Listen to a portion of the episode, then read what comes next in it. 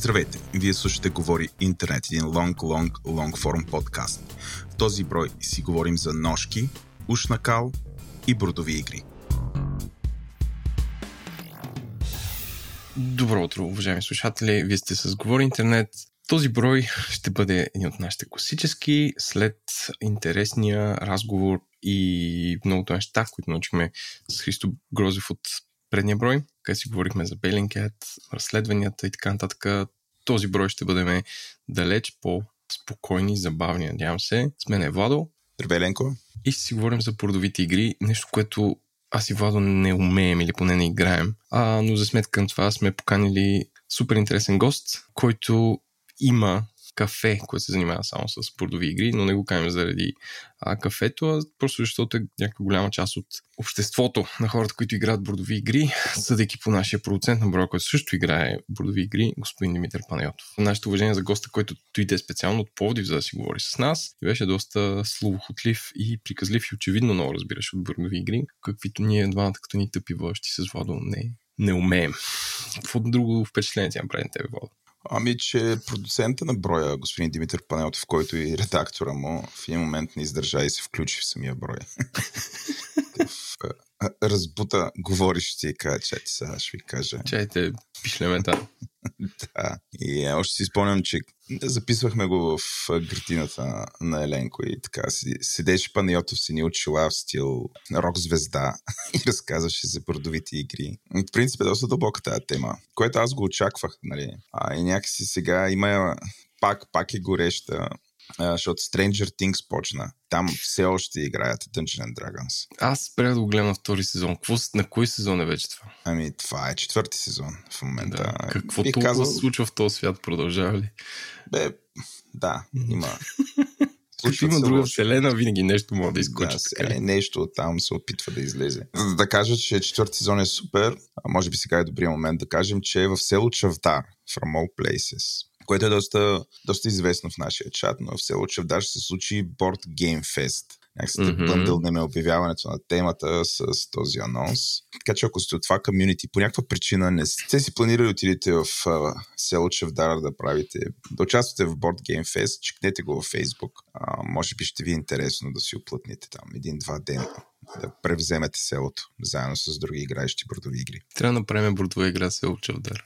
Самата игра да се казва село Чавдар. да, ще може си се вземаш ниви и посредата ще печелиш европроекти.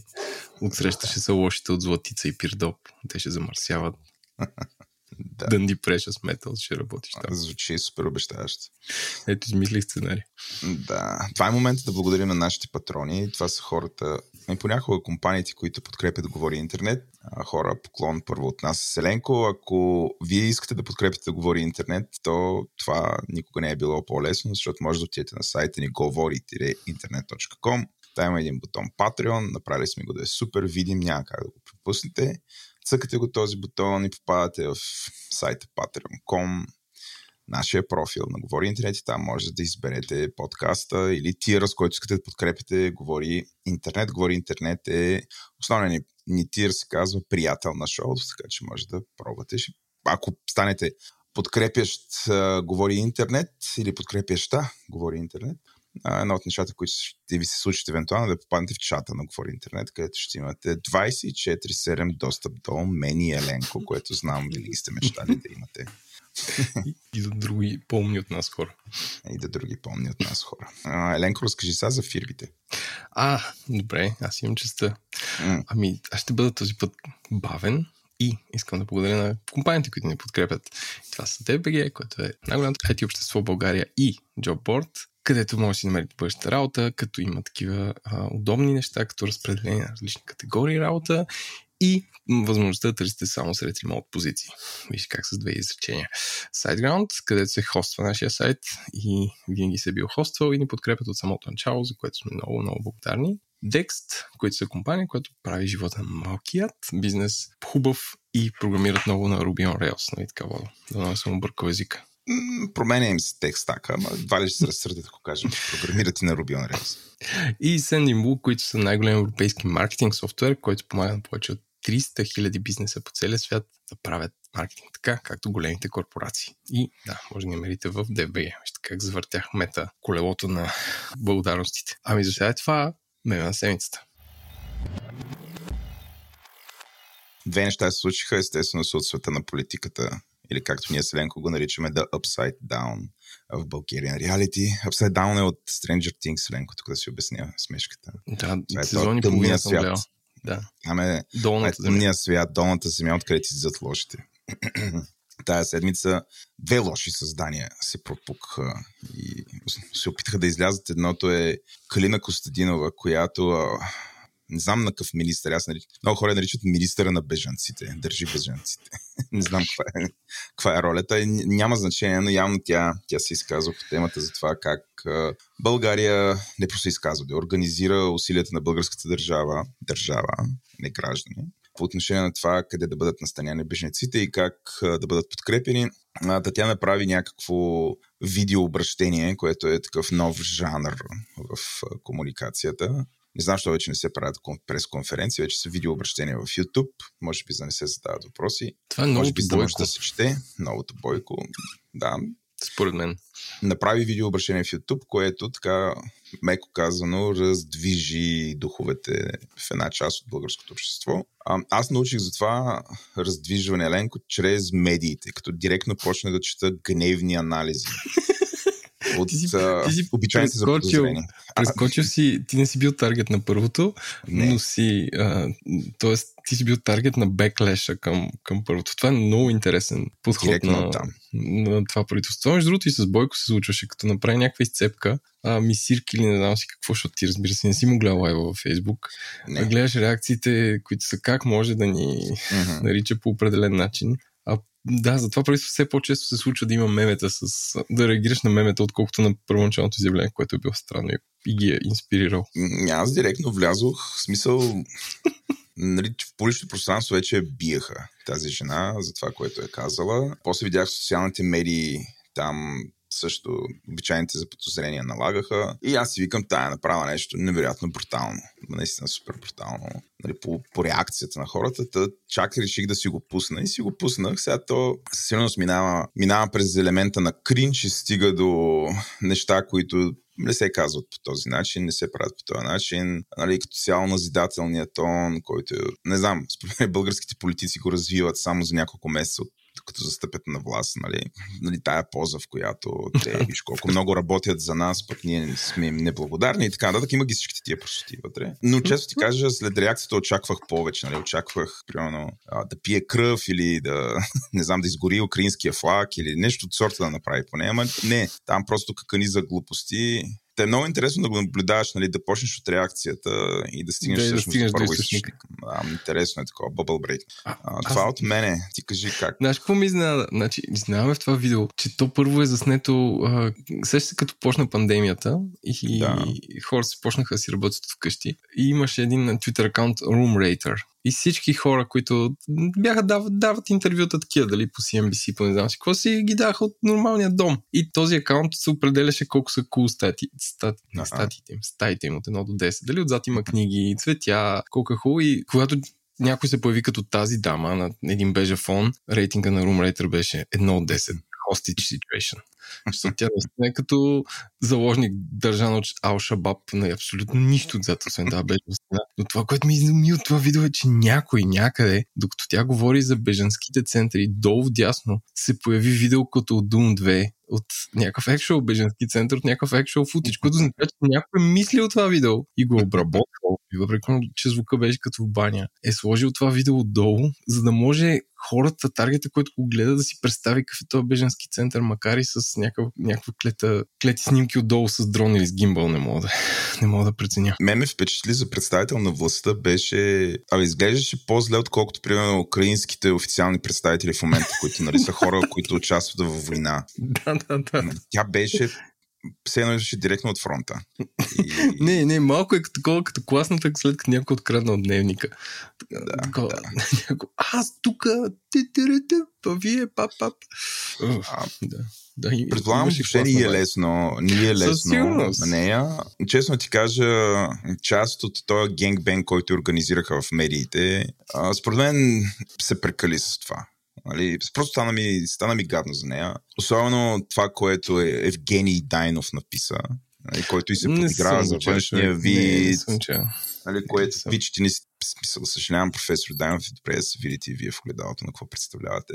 Но на моменти беше почти мизогиниско, ако не е мизогиниско това, което пише. И често кажа, аз разбирам, че трябва господин Дайнов всеки път да се изкаже. Нали? Той е един от обичайните са подозрени. Но... Медиен експерт. Медиен експерт, но от време на време е добре да си ударе той една спирачка. Нали? И да не бъде чак толкова велик морален съдник на държавата. Нали? Предвид, че никога аз, аз не съм го виждал на управленска позиция. Ще ми е много интересно да го видя. Ще ми е много интересно да го видя и аз тук в подкаста да го нагрявам по този начин. Би било голям фан. Мисля, че отделихме повече внимание на това, но последно, което искам да кажа, че гледам това видео и си казвам, ако, бе, ако е вложено толкова усилия някой да монтира picture in picture с някаква визуализация, която някой е заснел, трябваше да положат усилия да сложат украински субтитри. Защото то обращение не е към българите. То има. Има Къде? Еленко украински субтитри. Аз като го гледах имаше украински субтитри. Може, защото ти го нещо го стримва или нещо от сорта, може би субтитрите не се прехвърлях. Нямам идея. Го от дневник, аз го гледах, беше с украински субтитри. Като okay, го гледах добре. аз. Си да. думите назад и минаваме към интернет новина на седмицата. Еленко, ние с тебе се заканихме да не говорим за Илон Мъск поне един месец, но това е невъзможно. Съжалявам. Е, не отиска. А, аз искам официално да обявя, че господин Илон Мъск е новият Тръмп и Фейсбук в едно. Тоест, той е хем физически. Мъск. With Владимир Петков. а, той е образето новото зло, което м- разритва кошера на хората, които а, искат по някакъв начин да не знам, да се, да се сърдят в интернет. той е новият дразнител на медиите, той е новият дразнител на борците за интернет свобода. Така, да, тук съм направил една китка, китка мъск новини, през които няма да мина една по една спокойно, понеже ти видях как очичките ти така се отвориха в очудване, оплаха, представяйки се, че минеме през тези една, две, три, четири, пет, шест новини. Няма, спокойно. Само през заглавията им а, все още господин Мъск а, а, го гнявят там за закупуването на Твитър, но а, новината от една от новините, които се, му се случва тази седмица, то са нас новини за него живия живот. А, а, а, такива хора, които притежават а, а, дялове в Твитър, ще го съдят за това, че е потопил цената на акциите на Твитър. Има вече такова дело. Това е едно от нещата, които да, трябва да ги кажем. Другото е, че а, СЕК, това как е на български язик? СЕК забравям. Securities and Exchange Commission. Това Мисля, че е КФН. Комисията за финансов надзор, сигурно. Да. Тоест, едва ли имат едно към едно функциите, като в Америка, но да, да, нещо, да, нещо подобно. Държавен орган, който наглежда някой да не прави муши при търговията с а, публични компании. Видимо, но те, те ще разгледат, те ще се занимаят с а, закупуването на Twitter, и конкретно господин Мъск там какво обявил, пък какво не обявил в началото, някаква форма, да попълни някакъв формуляр, той обаче нещо го попълнил по погрешен начин. Да, да, американска държава ще се занимава с господин Мъск. Също така, извън фронта с Twitter, господин Мъск беше време, беше време да се захапе и с хората, които работят за него и той успя да каже, че Ей, масти! Ей, хора! Ей, хора успя да каже, че пандемията е излъгала хората, Еленко, да знаеш. Пандемията е, е излъгала хората да си вярват, да вярват, че а, няма нужда да работят а, много, много така сериозно, което а, а, нали, е коментар свързан с Work from Home програмите. Конкретно, че един вид няма нужда да се напъваш толкова, защото си вкъщи, нали, има пандемия. Един вид е някакво по-специално времето и работодателите трябва да са по-прощаващи а, на хората, които стоят вкъщи. Економистите не са съгласни с това. Може да прочетете статия, има е линк в бележките на шоуто по темата. И а, новина, тук буквално пари, пари, Еленко, виж, виж пари. Mm, пари yeah, новината. Чакай, чакай, пивам екрана. О, пари, пари. Пари новина, господин Uh, господин Мъск, почти ми ще да каже господин Тръмп, разреши толкова ми е близо, uh, обяви, обяви, че uh, в компанията Тесла, неговата компания Тесла, а, вече не може да се работи work from home. Това вече не е приемливо. Така че марш всички обратно на работа. Това е абсолютно продължение с предишните му изказвания. Ако си мислиш, че с някакси проблемите му и новините свързани с него, нали, ти вижте с всякакъв характер приключват, не Еленко, грешиш. А, като казахме, че американското правителство ще се занимава с закупуването на Twitter, беше време американското правителство да започне да разследва и Тесла, другата компания, друга компания на, да, на Илон Мъск. А, по отношение на това, а, дали господин Мъск е а, обещавал и оверселвал, как да го преведем на български, а, някакси м- представил Пар, автом, а, автом, колите, които се управляват автономно и автоматично, не знам на български нещо от сорта. Тая функция е представя като някакво магическо, отколкото е. Явно, нали, някакви хора се чувстват измамени от цялата тази работа. Та, американската държава ще разгледа тази работа и за финал, което е всъщност моята втора новина. Ето виж, от целият така. че излиза нещо, което е интересно. А, а, не знам дали си чувал, Ленко, за така наречения Data Tax като идея. Не, enlighten me. Всъщност тук новината по някакъв начин е вдъхновена заради господин Илон Мъск. Той не е в сърцевината на новината. И, а, тук съм сложил а, линк към а, нещо като анализ а, в, в сайта Bloomberg Tax, където аз постоянно седя, защото съм Аз знам те аз. Особено март месец, като се подават отчетите, Владко прещай тук Bloomberg Tax, знаеш какво става. Bloomberg Tax въртия случая. Аленко, тезата за а, а, а, да, данък върху данните е следната. М- ние като хора, които ползват социалните медии, от доста време, нали, една такава теза, че ние като не плащаме за присъствието си там, ние плащаме с данните за нас. А, когато една такава социална медия се продаде или платформа, която основно потребителите плащат с данните си вътре, всъщност Стойността и не идва от нейния, как да кажа, външен вид, сървъри, хардвер и така нататък. Всъщност, а, стойността и идва от какви данни тази платформа натрупала за своите потребители и а, всъщност тук е връзката с господин Мъск, който оцени Twitter на 44 милиарда, преди горко да съжали и да почне да обяснява, че всъщност голяма част от потребителите там били ботове и какво ли още не, само и само да свали цената, нали, което е супер ясно. Мисля, че тук нямаме спор по тази тема, с който и да е. Ако някой има, елате да спорим по темата. Но а, а, тезата е, че в момента, в който а, една такава компания, която продава основно, т.е. стоеността е благодарение на данните, смени се, то трябва да има допълнителен данък върху подобна сделка, а, защото всъщност се прехвърлят а, правата върху ужасно много данни. И нали, това е определен вид а, данъчно облагане, което да е заради данните, а не толкова върху стойност, просто върху стойността. А, има интересен анализ, сложил съм линк а, към да, Bloomberg Tax, прочетете го а, защото нали, аз, аз вече Еленко не съм Chief Technology Officer, аз съм Data Officer и такива неща са ми супер интересно. Вау, ти имаш ли си малък а, нишов сайт за Data Officer, където влизаш и се запознаваш с други Data Officer и си говорите Data Officerски неща? Не, Еленко, това е така нова позиция, която почва Дай да, да го направим. Аз нали съм анчапраня. Анчапраня. Айде, прави го. Чакам. Готово, Ти сайтове ги попупваш. Докато, е, докато се говорим, три сайта да си излязал.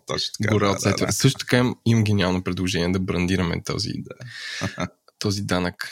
И да се казва да. данък данна. Да.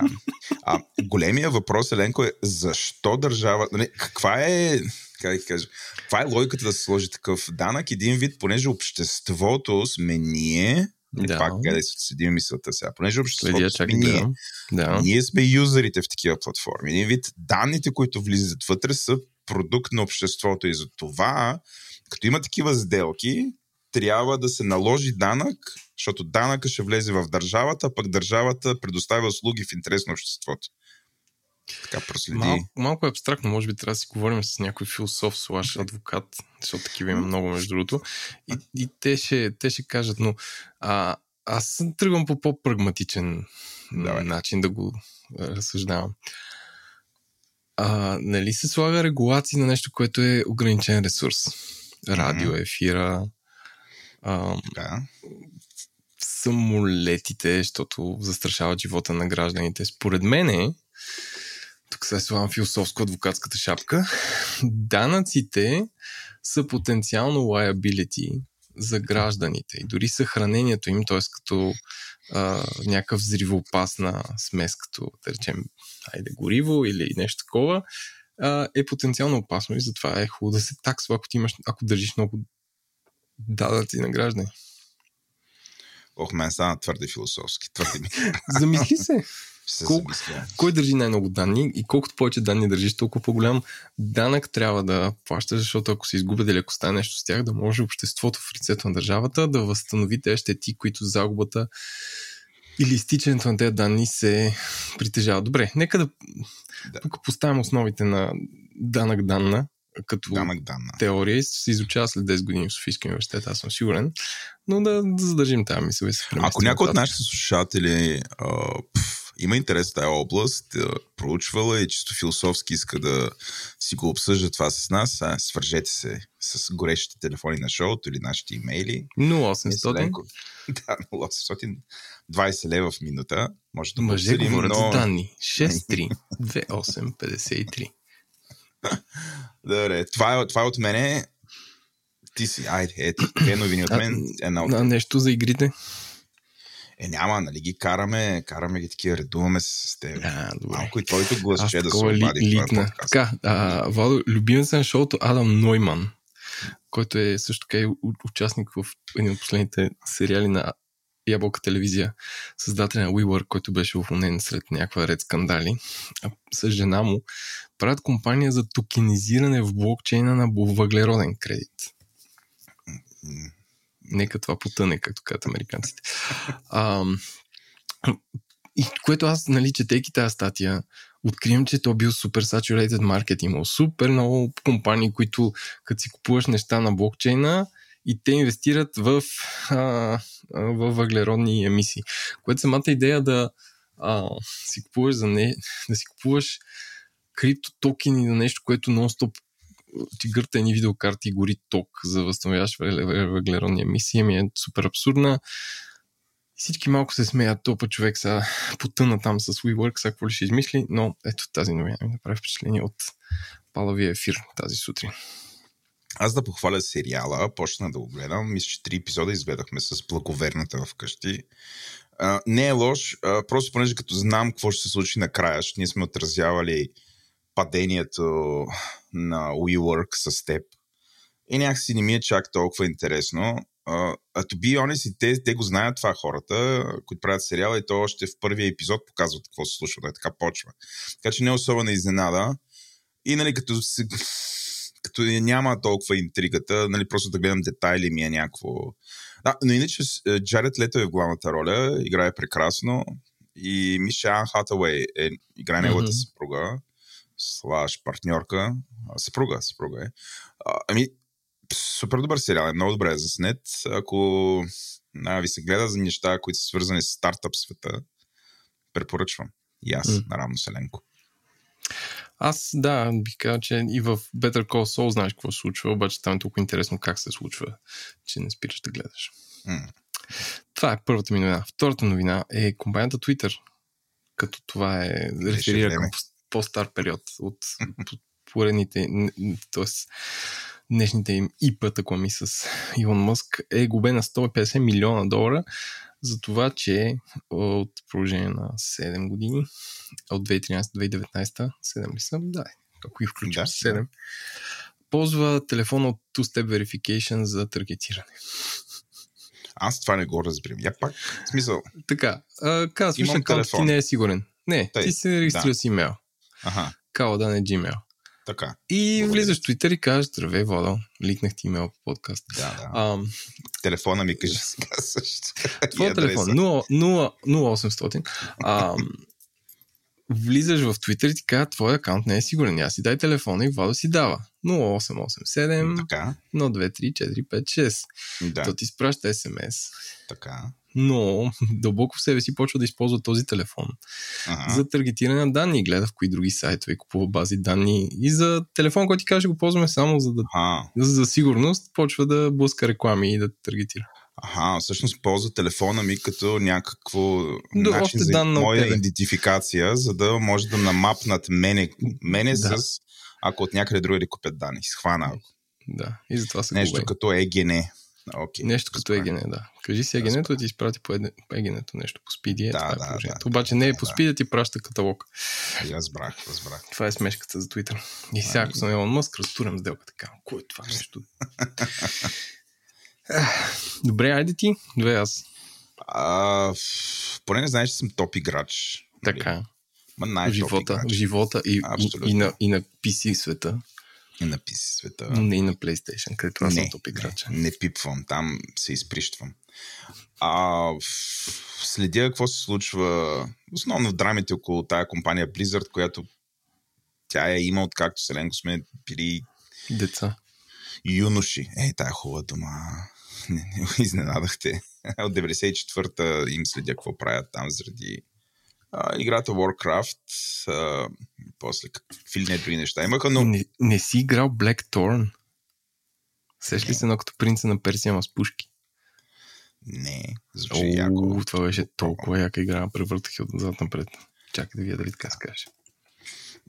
Това, което обаче напоследък тази компания влиза, освен, че беше посъкупен от Microsoft, но това, с което влиза в новините, са някакви лоши неща, които се случват с нея а, защото а, не знам, някакси те явно са сменили така сериозно поколенията от хора, които произвеждат игри, но а, напоследък тази група от компании са свързвани с не съвсем добри геймърски практики и конкретно причината тук да го обсъждаме, тази тема много ще хареса Еленко, е, че а, те ще пускат една игра, която се казва Diablo Immortal. Това всъщност не е интересно.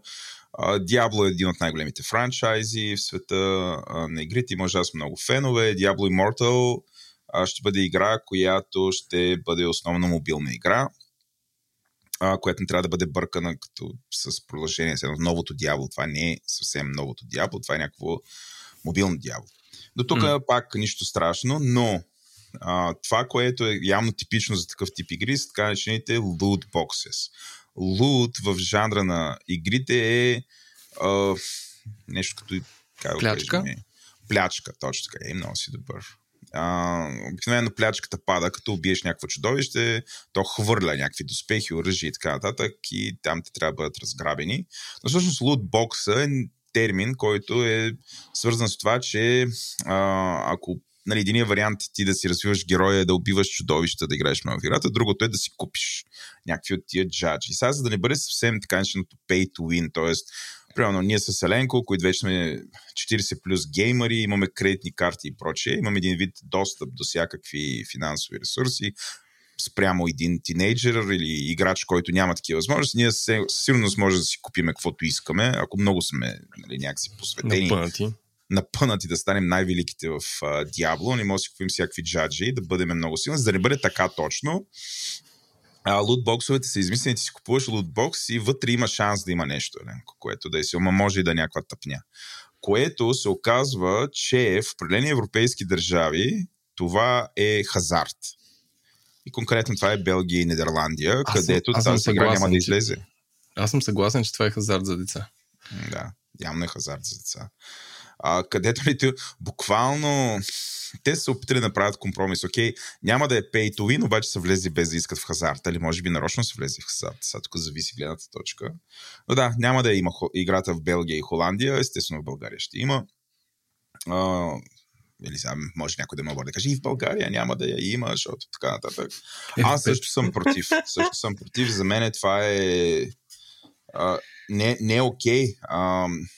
в Белгия, Холандия а, нали, законодателството доста се, как да кажа, категорично по тази тема, въпреки, че има едно дело, което обяснява, че не във всички ситуации лутбоксовете са лоши, но въпреки това явно Blizzard не искат да рискуват и няма да има на, на тия две дестинации. Сега, това, което съм си маркирал да кажа, с което анлишвам тебе да минеш тук да кажеш какво мислиш или пък да а, минеш на следващата си новина. А, това, което е важно и на мен ми направи впечатление, че всъщност ако си гражданин на Белгия или Нидерландия и примерно отидеш във Франция и оттам изтелиш играта, това също е незаконно. Разбираш ли? Това вече е малко странно. Добре, а, Защото ако, си ако гражданин гражданин на Белгия Белгия имаш. VPN, А, ми те са казали, а, а, а, казва следното, if you manage to run the game, нали, това е в Reddit, естествено са се появили анонимни а, служители на Blizzard, които разясняват някакви неща. Но Така. if you manage to run the game, I cannot guarantee that you will, you will not be banned for it. Тоест, дори технически да успееш да заобиколиш това ограничение, пак има шанс да дръпнеш плувката. Най-малко бан. А то, то, е, то понеже е онлайн и могат да те банат и не мога да играеш. Трябва нов да. акаунт да правиш като живот. Да, могат да ти за трият акаунта, ако примерно ти си, ти си белгиец или нидерландец. Което да, за някой, който си развил този акаунт. Аз, примерно, моя, моя Battle.net акаунт е над 10 години. Дърте. Скоро абитюренска ще му правиш. Едно, Абсолютно. две, Две. три. А, пф, пф, не знам. А, да, аз, аз, съм, аз съм за, за, за това, че този вид а, лутбокс е с хазарт. Виждам го и, и как а, племеничките ми постоянно мрънкат да им се купи нещо. Диамант. Макар, че май там е, да, примерно, там за някаква да, да, това е виртуалната валута, да. Да, като всъщност тук идеята е, че тук по-хазартното е, че sometime win, sometime lose. Тоест дори М. не е дори не е срещу 2 евро получаваш 2 диаманта. Да, да. А тук да. срещу 2 евро или получаваш 1 диамант или, или 200. Това Да. ми е струва. Не знам. Тук, ето виж, въртим случайно пак стигаме до адвокатура. Дами и господа, ако вие сте адвокат геймър и ви се говори за лутбокс, се свържете се с нас. Ех, добре, че в Cells няма такива неща. А, Dead Cells е друга игра, която е, може би единствената, която Еленко играе. А, така, аз имам две в едно новини за компанията Apple. Първо, за първи път в историята на света, Apple мести продукцията на продукта iPad в държавата Виетнам. И много други неща почва да си пренасочва supply chain извън Китай. Това говори за студяване, за бъдеща война и за каквото и да е. Тън, тън, тън, тън. Мгм. Само можем да гадаем. Но е хубаво да има диверсификация на веригите за доставки, ако така мога да обобщя. Добре. И второ, в понеделник, сега, дами и господа, сигурно след този горещ уикенд се чуете какво правите на понеделник в 8 часа.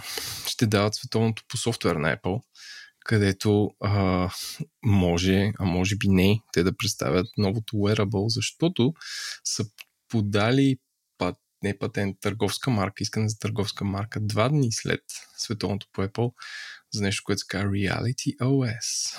И Мгм. се говори, че това може да е на а, технологията, която Владо смята, че няма никакво бъдеще. Аз смятам, че това е изцяло бъдещето. AR, хедсета на Apple.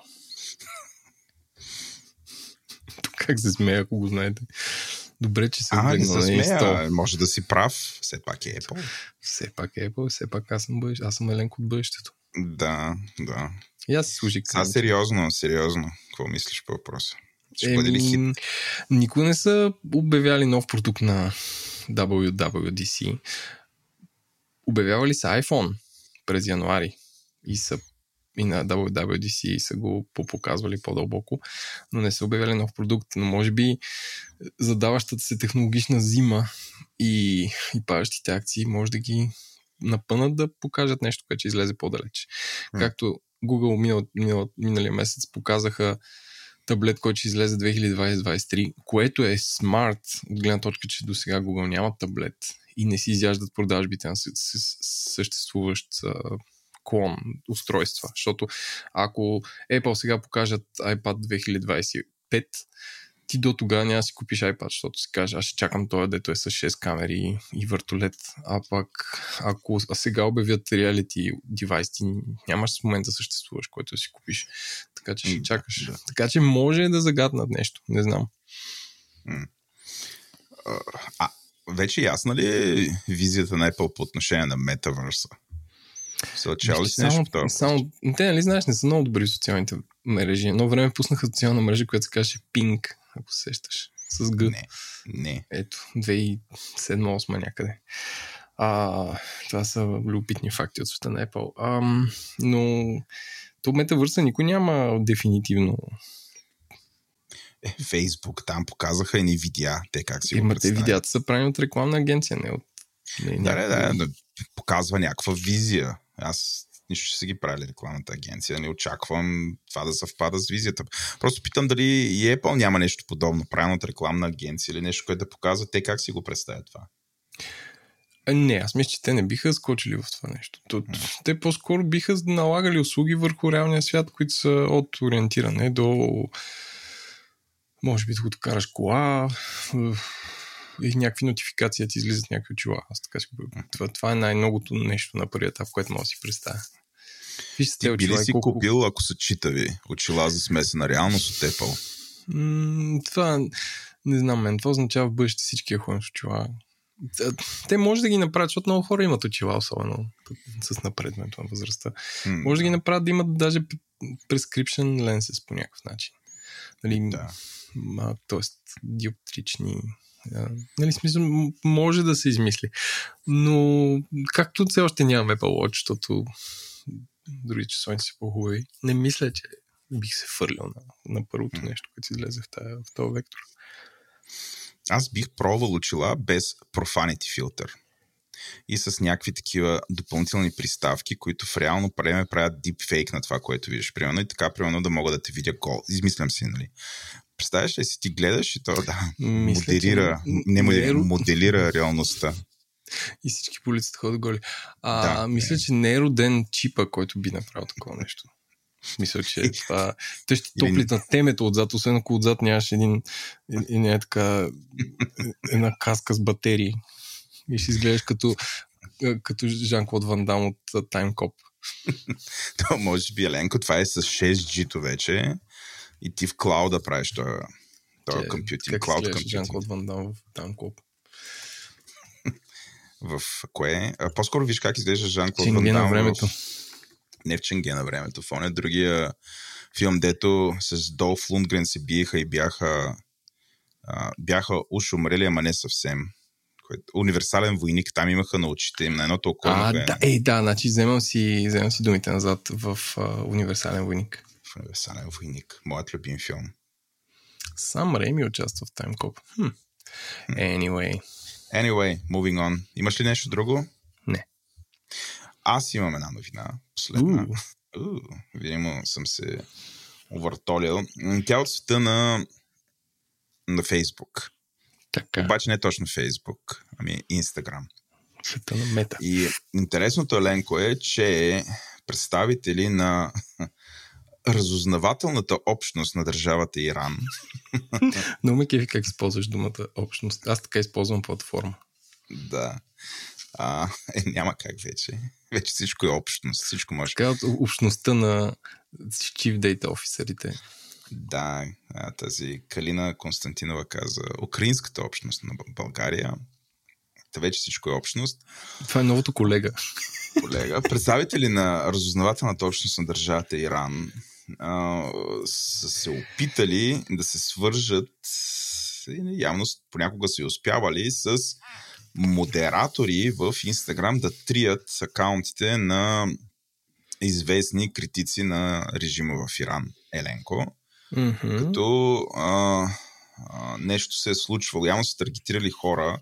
Сега, важно, нали, как се случва тази индустрия. Много често този вид компании, като Facebook, Facebook, Twitter и прочее, като имат а, нужда някой да им модерира съдържанието, те не си не имат собствени модератори. Те а, събконтрактват много големи компании и те го правят това за тях.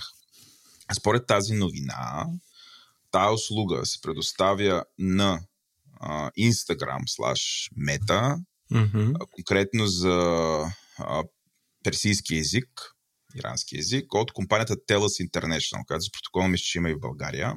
Има mm-hmm. български представителен клон, но uh, конкретно това се случва от екип базиран в Германия а, и тук, Еленко, нали, някакси да конектнем с епизода от предишния път, когато си говорихме за разузнаване чрез а, отворени източници информация и всичко, което Бе, Белинкият правят. А, това е другото. Това е така, че ни е Humint, където използваш хора, за да а, нали, да пробиеш една система. И всъщност те са предлагали подкупи. Това е... А, между другото, ликъра на подобно нещо е бивш служител в такава компания, който твърди, че на него са му предлагали между 5000 и 10 000 евро, за да три акаунти. А, новината е така доста дълга, има конкретно кейс стъди за конкретен журналист, който е трябвало да му се изтри акаунта. А, също така, а, иранското правителство е обвинено, че се опитва този журналист да го примами да отиде в някаква държава, в която иранците имат а, а, по-добър достъп до нея, за да го отвлекат а, самия журналист. Така че да, а, прочетете, интересно е. А, но очевидно, нали, нали, понеже много хора ни писаха и бяха много впечатлени от броя с Христо Крозев, а, ти неща също се случват и много често е много по-лесно нали, да зададеш такъв отговор и да пробиеш системата чрез подкуп. Няма нужда да хакваш, няма нужда да придобиваш някакви данни, да анализираш така нататък. А, много често а, системите биват пропивани по такъв начин.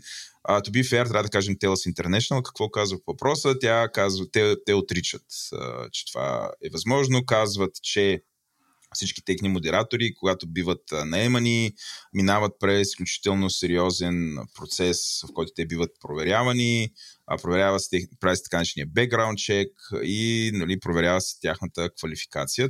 И също така, очевидно, а, нали, следят ги дали вършат работа или просто а, а, ако нали, дали проявят някакъв баяс. Защото, примерно, ако немаш хора, които са имат симпатии към режима в Иран, нали, е възможно те наистина да проявяват своя баяс прямо а, конкретни теми, които модерират. А не би трябвало да бъде така.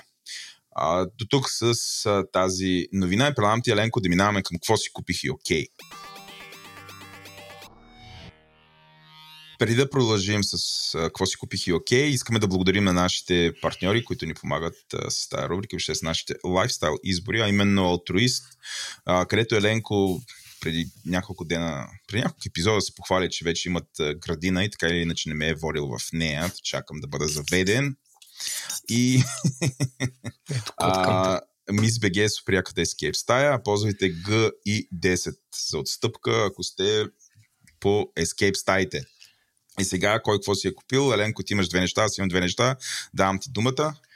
Така, дами и господа, съдейки по билборите, които заляха столичния град, а, услугата Disney Plus, за която ние лъмтим тук от една година, ще стартира в България на 14 юни.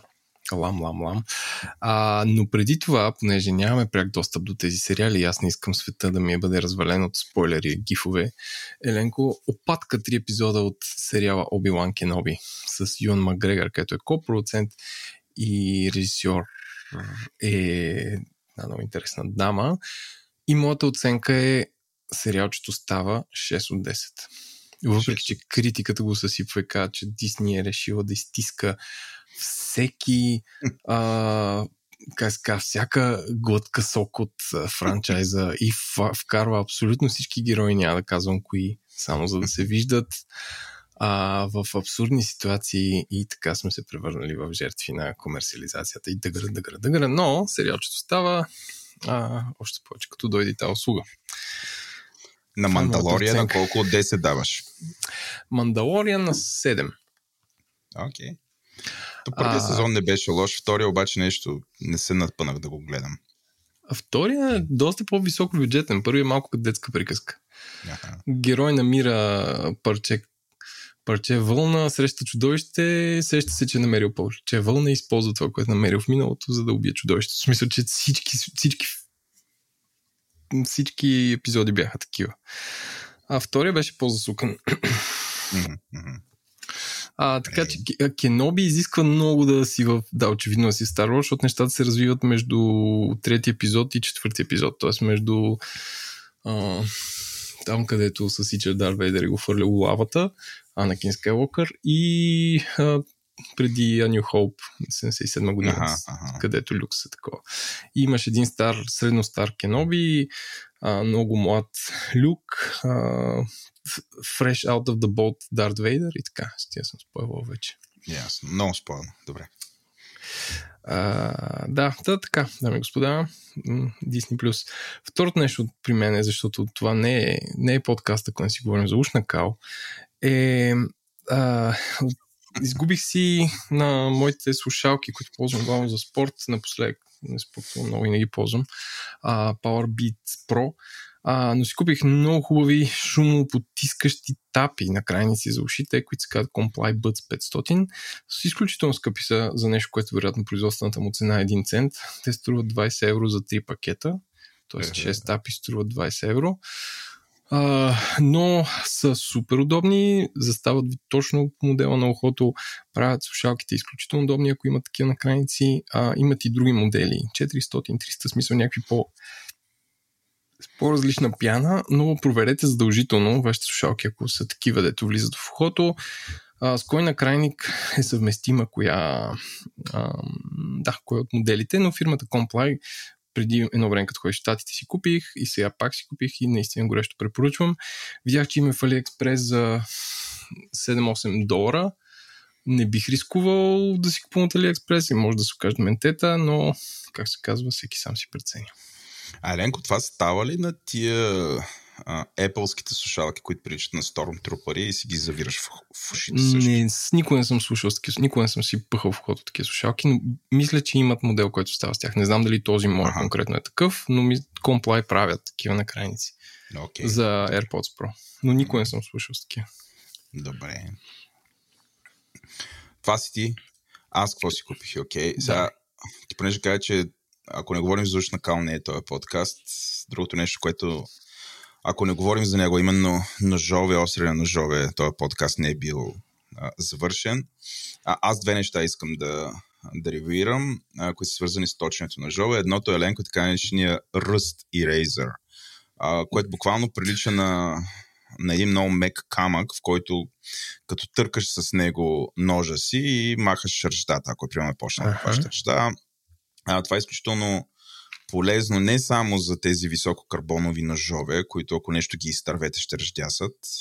Под изтървете означава да ги намокрите, да не ги подсушите или примерно а, живеете някъде много или, близо до морето. Или сложите в, в мялна машина, което е no-no.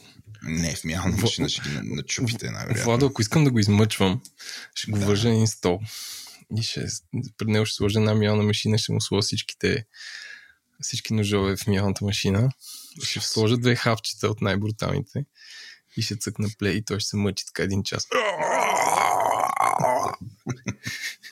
а, но да, а, ако примерно новия шубел от ръжда, вземете си го това, особено въобще не е скъпо 30 лева е, а, от чат пат аз някой нож го изтървавам, той почва да хваща. Сега, понеже не съм сигурен това ръждали или патина, и с това леко го забърсвам и ножа става като нов. А, така че да, предложение едно. А, предложение две от мен е...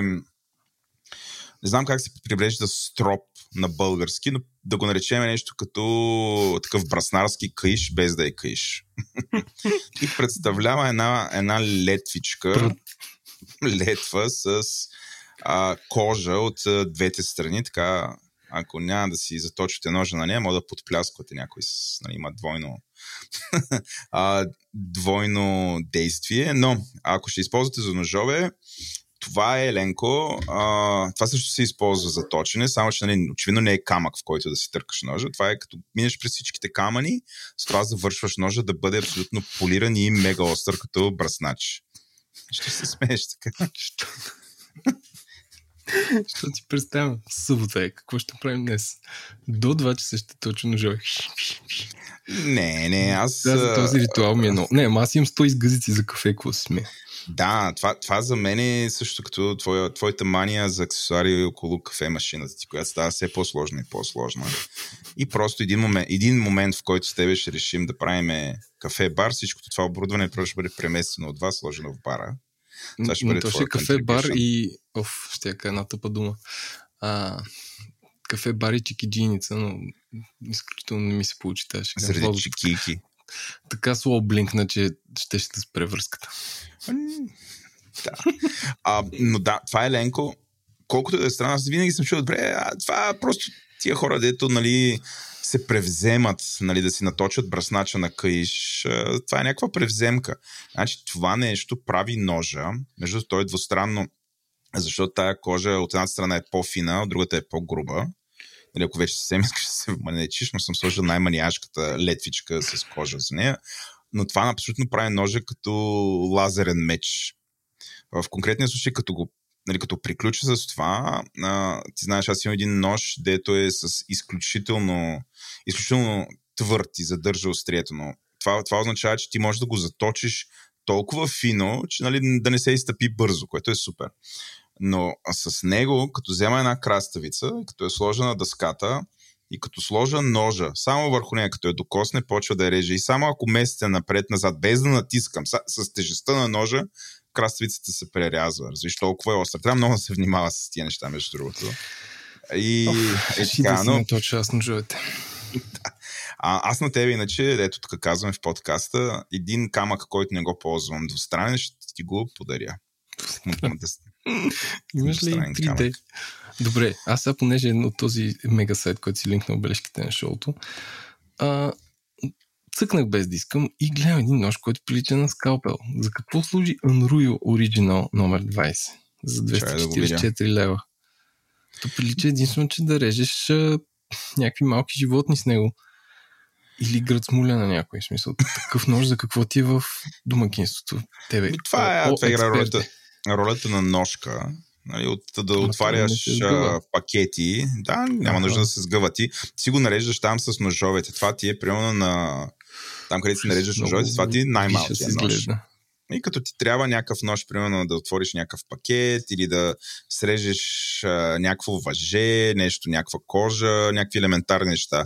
Включая, нали, мога да го ползваш да си отваряш писма, което знам, че ти много отваряш писма. Да, често ми пишат хора и аз така много се затормозявам да ги късам с зъби. да. Това ще ми е полезно. Искаш с стил. Да, нож е за такива неща. Ми добре, дами и господа. Ам, мисля, че да си говорим за беше... игри. Трябва да си говорим а, за игри. Да, трябва да си говорим за игри. А, пак да кажа, нашия гост а, Деян през цялото време говори за неговото кафе, неговото кафе, но така не се похвали. А, кафето му се казва, ето вижте, ролята на водещия да, да, да запълни дубките на госта. А, казва се офлайн кафе в Пловдив и сме линкнали в бележките на шоуто.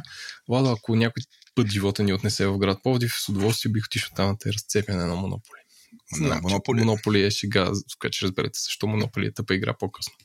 Да, и ако примерно не отида в Плоди, ще ме заведеш сега в селото Чавдар, там да ме разцепиш на Board Game Fest, или както се казваше. Така че да, обявихме и Board Game Fest втори път. Приятно слушане за бордови игри. Чао, чао! Добре дошли втората част на записа, който ще бъде отново field recording. А, и си говорим за настолни игри, като типично наивно от наша страна ще се опитаме за час, час и нещо да преборим тема, която отнема час, час и нещо на ден на някои хора или, или повече. С нас е Диан Георгиев, който ще се представи след малко.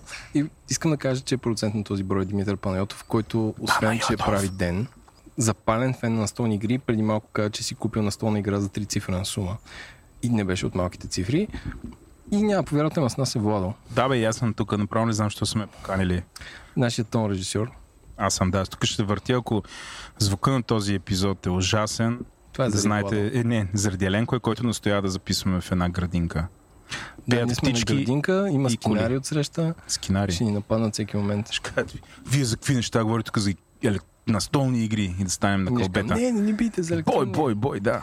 А, и добре, почваме директно направо. А, Деяне, коя беше първата настолна игра, която си играл в живота? А, ако може да се представи. да, ако може да се представи. Да, бе. А, така, аз съм а, а, Деян. А, можете да ми казвате а, Дидо, между другото. Занимавам се с а, много неща. Да кажем, последните години отворих заведение преди 2-3 години, не знам, покрай пандемията ми се бъркат годините. Беше преди пандемията със сигурност. Творих заведение за настолни игри в Пловдив. Това е едното, иначе съм и телевизионен и веб сценарист. Каза, че имаш заведение за настолни игри. Принципно контекст на настолните игри не е ли хората да си играят у дома, а, с семейство и приятели и, и защо заведение? Това е малко старо схващане. В смисъл това схващане идва от Германия много, много отдавна. Те така са започнали игрите реално, но отдавна игрите са модерно забавление социално, в което хора си събират едно място и се забавляват. Тоест, отдавна не е просто домашно забавление с децата а, на ракия и салата. Ако така, ако така си прекарат Германия, нямам представа там. Но в принцип от Германия започва. А, а добре, от кога има заведение за това нещо? Нали, не говоря в България, принцип на Запад. От много години. От много години има. И в България има доста години всъщност. А, но на Запад, а, Штатите, разбира се, и нормалния западен свят. Значи това е поне от 20 години има такива заведения, които са със сигурност модерни. От последните 10 години вече пък е голям бум на тези неща, а от последните 5-6 е голяма индустрия, а пък покрай пандемията съвсем избухна. Пак към началото, коя е първата настолна игра, която ти си играл? Може би не се сърди човече. И кога реши да се занимаваш с, така да се каже, модерни настолни игри? Ами, когато бях малък, имаше такива pen and paper, не знах, че се наричат pen and paper, не знах, че се наричат print and play и всякакви такива. Такива, които от останалостта се... Аз съм древен по принцип и нямаше интернет. И от останалостта се разпространяваха такива игри, които си... имаше футболна игра много известна, забравих как се казва, която всеки си измисляше някакви известни футболисти слагаше, някакви статистики имаха, разменяхме си ги, хвърляхме зарове, изобщо няма помня точ, точно, но такива много имаше тези игри играехме. Много монополи, разбира се, тая глупава игра и всякакви други подобни а, неща. Всъщност не е монополи, Тони бизнесмена. Това, това е Тони, Тони бизнесмена. Разликата от монополи, значи от монополи е разделено а, на борда на 10 на 10, Тони бизнесмена беше 11 на 9. Иначе всичко останало беше същото. Доста като футболно игрище. Ако трябва да опишеш хората, които се интересуват от такива игри, нали, разби някакви митове. Сигурно много хора си мислят, че това трябва да са някакви супер умни, че трябва да са математици, че трябва да са като хората, които решават кръстословици, да имат невероятни лексикални познания и някакъв скил. В смисъл, може да генерализираш, но как би описал човек, който се интересува от това? Първо, за първи път чувам някой да, ги, да генерализира по този начин хората, които играят игри, са хора, които решават кръстословици. Повече очаквах по-нърд култура, да, да си говори за нърдове, за задръстени Ама, хора. Според мен има и нърд кръстословици. Гледал съм, гледал съм в Twitch един как решава кръстословици човек. Но по принцип, да, има, имаше такова схващане преди години. А, но и, има такива хора, разбира се, но то във всяко едно хоби има такива хора. Но последните години хобито е по-скоро ставено от модерни хора, защото и в моето кафене ги представим по този начин, целият стил му е такова. Това е модерно забавление. А даже може да се каже, че даже залита към хипстария цялото нещо. А, защото има, защото хората, поне при нас, идват, защото чуват, че е нещо забавно, нещо модерно и като цяло идват такива хора, които се влекат по дай да, да съм хип с модата и аз. Не, това, това е супер, че става модерно, защото нали, модата ще мине, ще остане някакви хора, ще, ще запазят нали, ще запазят това хоби. А, ма така както ми го представяш, им чуш, че хората само идват в кафе, играят на стони игри и се прибират. Нали, не знам, аз продължавам да твърдя, че все пак е нещо, Има... което функционираш и имаш във вас. Тук Димитър ме гледа въпросително, може би на него да подадеме думата. Ами според мен много зависи. Спирам, защото аз приемам колекция, която вече наближава 70 игри експанжани, като те не са особено ефтини и играя през 100% от времето всъщност в къщи с приятели, а, с а, хора от семейството и така нататък и не ходя по кафетата. Да, да допълня, а, той е прав, има хора, които не ходят по заведение. Това са много голяма част това, в повечето случаи това са геймерите, но това са хората, които са вътре в хобито, които разбират модата на игрите, които разбират трендовете на игрите, които се събират основно заради игрите. А, все още хобито си носи едно такова домашна, един домашен вайб, нали, на, на, на такова прекарване, но много зависи от игрите. А, защото основно хората, които ходят по заведения да играят игри, те отиват не да играят игри, отиват да си скарат яко с нещо модерно и заради това съществува цялата а, сфера от партия игри. Нали, партия игри са за много хора, шумни игри, а, които хората, които си играят вкъщи, се опитват да избягват. Тоест, примерно при нас, колкото и аз да съм самия геймър, нашето заведение не е насочено към геймерите. То никога не е било насочено към геймерите поради много причини. Разбира се, една от основните е, че този бизнес модел, който е насочен към геймерите, за мен в България, не знам колко успява. Има заведения в София, които са насочени към геймерите. Аз не мога да говоря за това. Но моето е насочено към хора, които не играят игри, които никога не са играли игри а, и които идва да си изкарат яко. Заради това съм пълен с игри, които може да се обясняват за по 3 минути, примерно. И може да се играе дълго време, да се крещи и да гони геймерите, които искат да играят на спокойствие 3 часова игра, примерно. А, няма лошо да се играят 3 часови игри. Аз обичам такива игри, да не ме разбират погрешно хората. Просто за мен този бизнес модел не работи. За мене, казвам пак, с а, геймерите, които седят по цял ден вътре аз няма, няма смисъл да се старая да ги спечеля тези хора, защото те така иначе ще предпочитат винаги удобството вкъщи, пред това да има други хора и да крещят около тебе. А, доколко е справедливо да приравним типа заведения, за които ти току-що говори, с компютърните клубове едно време, в което хората една от причините да ходят беше, защото нямаха компютър вкъщи или интернет, а, или примерно сега нямат а, настолни игри да си купят. И другото е, искаха да играят в мрежа, пък сега, примерно, като отидеш в такова заведение, може да играеш с други хора. Справедливо е, всъщност, да се сравнят. Има такъв тип, има такъв тип заведения. Справедливо е да се... А, мое, моето заведение не е такъв тип. Със не е такъв. Защо? Не е такъв тип. А, защото не е клуб. Аз избягвам думата клуб в маркетинга ми. Те и те не бяха клуб. Бяха очевидно място. Зала. Зала, да. Клуб си беше. Всички са били...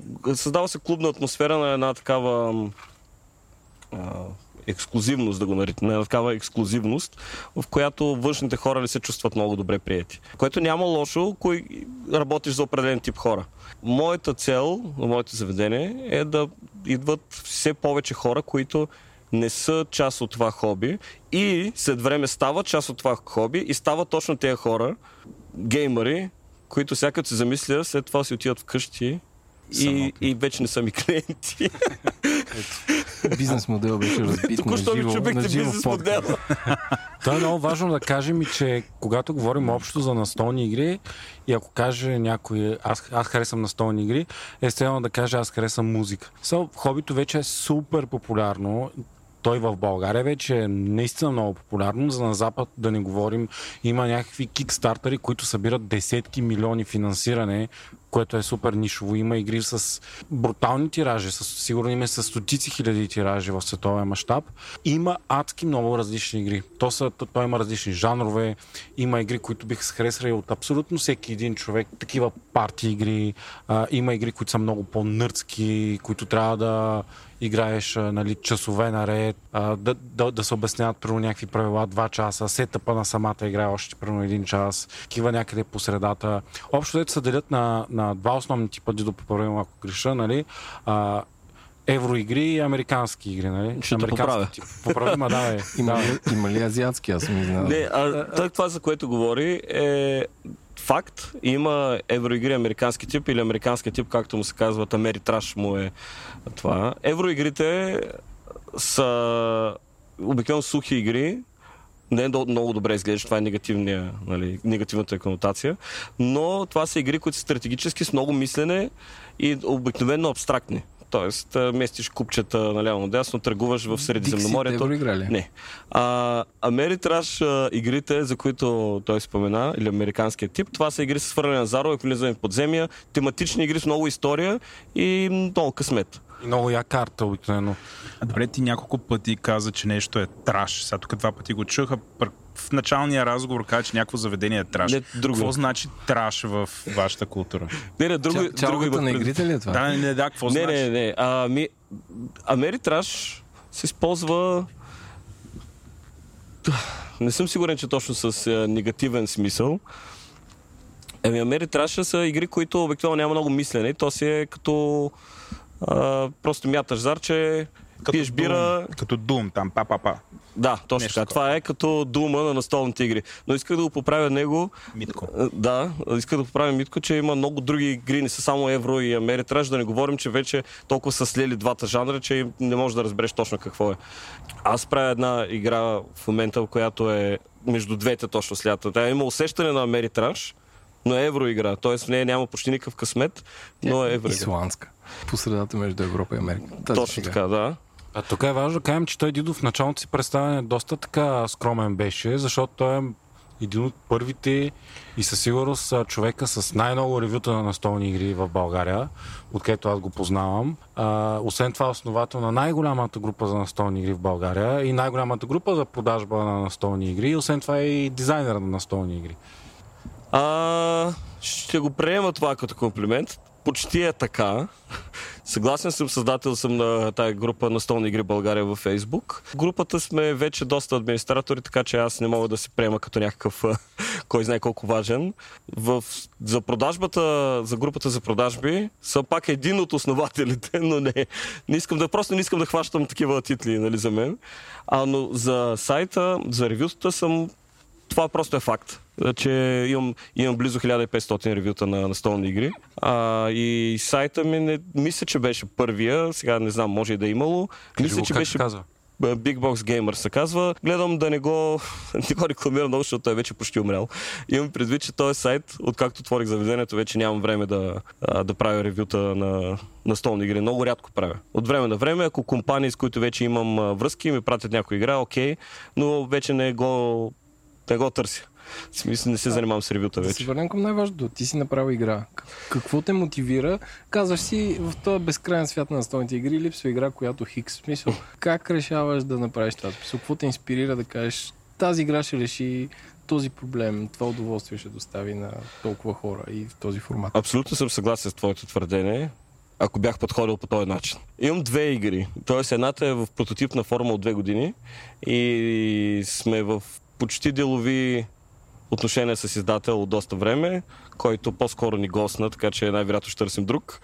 А издател е човек, който произвежда, Да. слага в котия. и, и дистрибутира, дистрибутира. маркетира и всякакви други неща. И, Може ли да и, се сравни с книга?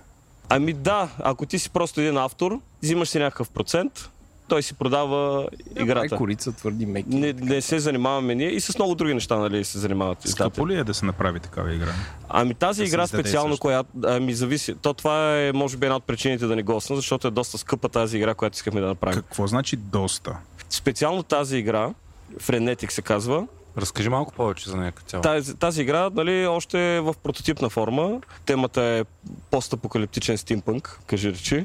Окей. А, и е биткачистка игра за контрол на територии, общо взето. Но идеята при нея, откъ- откъде започна цялото нещо, е, че моят партньор, ние сме двама дизайнери, той е грък, той е инженер и искаше той да прави игра. И аз му казах, той дойде при мен, искаше да я тестваме, нали, покрай това, че съм ревюър и така нататък. И аз му казах, добре, точно е този въпрос, какво е различното при тебе, какво искаш да направиш, какъв е хука в цялата, защо го правиш цялото нещо. И му казах, ти си инженер, направи нещо инженерно. И направихме цялата игра с ам, 3D движещи се платформи, въртящи се части, а, нагоре-надолу се движат разни неща. И това е нещо, което много скъпи производство, предполагам, за, за производителите, но ние отидахме при въпросните дистрибутори, производители, издатели и така нататък и казахме, това ще бъде луксозна версия, можем да ви направим 2D версия за- и да За може бедни. За бедни. за бедни. И те казаха не, това ще бъде играта основната. И ние казахме добре и направихме играта да не може да бъде 2D, нали, за да може да оправдаем 3D-то е много трудно. След това те ни госнаха и сега ние се върнахме да си направим все пак 2D версия, сега се занимаваме с 2D версията, но това е тази игра. Другата игра, която реално вече съм издал, имам а, един малък а, друг бизнес с дървени, имам лазери а, за, а, за и режа всякакви неща и гравирам и така нататък. С съпругата ми правим всякакви неща. И а, направихме, и правим, имахме една котия, която сега малко сме занимарили последните два месеца. Абонаментна котия с образователни игри и материали за деца от цял свят. И стигнахме до Бразилия и търсихме, защото ние издаваме разни класически игри от Япония, примерно, някакви такива неща, ги правим, просто ги слагаме в котията. И търсихме за Бразилия такава класическа игра, но всичките им игри беше мятане на камъни нагоре, надолу и гонене на пръчки, общо футбол. взето. И измислихме наша, и казвам, дай набързо да измислим нещо, което да е, а, да е нещо и такова. И измислихме една игра, която в последствие я дооправихме и стана доста прилична игра. Казва се Уруко, която даже се продава в момента. Казва се Уруко по няколко причини. Уруко по принцип е приток на Амазонка. А, казва, се, а, казва се по две основни причини. Първо, това е абстрактна игра за контрол на територии. Абстрактните игри обикновено имат абстрактни имена. И хората трябва да им дадеш знак, че това е абстрактна игра, като му дадеш едно такова абстрактно а, име. Нашата случай има под заглавие Уруко, експедиция Амазонка, така се казва. Второто нещо е, ако напишете Уруко на български в Google, това е първото нещо, което ще ви излезе. В смисъл, това е... А... Search Engine Optimization. Search Engine Optimization Base, Basics. Аз не познавам между другото десетки хора, които... Не, стотици, които всеки ден търсят то приток на Амазонка и попадат на вашата игра и така печелите пари. Не, обаче сега хиляди хора ще го чуят. Ще потърсят, ще потърсят уруко. Ще трябва да ги разочаровам, защото а, доста лимитирано. Понеже това е луксозно, е, ние, наш, целта на тая котия... Колко струва да си купиш това луксозно? 85 лева. 85 лева, ако е луксозно. А това ли Димитър си е купил за трицифрена сума? Това какво се нарича? Премиум или... Ами не, трицифрена сума е окей, даже и четирицифрена суми има игри. Въпросът Да, е... господа, четири цифри. Въпросът е, че игра като моята, тя е family friendly игра, която за половин час се играе, абстрактна, а, доста интерактивна. Но идеята е, че такав, такъв тип игра не би очаквал да струва толкова. Тя струва толкова, защото е изцяло хендмейд. Тоест всичко, което има чук, лепило и шкурка, си е хендмейд. А, и плюс това целта ми беше да направим 20-30 бройки, 50 и, да си търся издател. А, за мое щастие, още на първите бройки се свързаха с мен, но това не искам да говоря още за това, защото не знам а, какво ще се случи. А, играта си я продавам в този вариант, в дърве, дървената форма, изцяло дървена форма, а, в а, сайта ни светулка.com, което е а, сайт за образователни материали и играчки. А какво представлява тя? Играта ли? Играта? Играта е, както казах, абстрактна игра за контрол на територии, в която всеки управлява а, група от изследователи, ако се опитаме тематично да следваме, но тя е абстрактна. Контролираш с тетрисови форми, контролираш различни, имаш, в средата имаш дъска и контролираш различни места, имаш и дневници, които са общо взето мисии. Трябва да изпълниш мисиите, да вземеш максимално точки. Играта е много интерактивна и доста а, има огромно разнообразие, защото има някакви части, които се сменят всяка игра и комбинацията от тях. Примерно имаме четири животни, които са, кажи рече, специалните умения на играта. Тоест има късмет при всяко и всяка различна. Има късмет при сетъпа, но няма късмет в играта почти нулев е. Окей. А, и т.е. сетъпа може да е много различен и това превръща играта всеки път е различна. Но хубавото е, че е доста лесна за разбиране, обяснява се за две минути, вече сме правили няколко турнира на нея. Easy to learn, hard to master. Може ли така да се определи?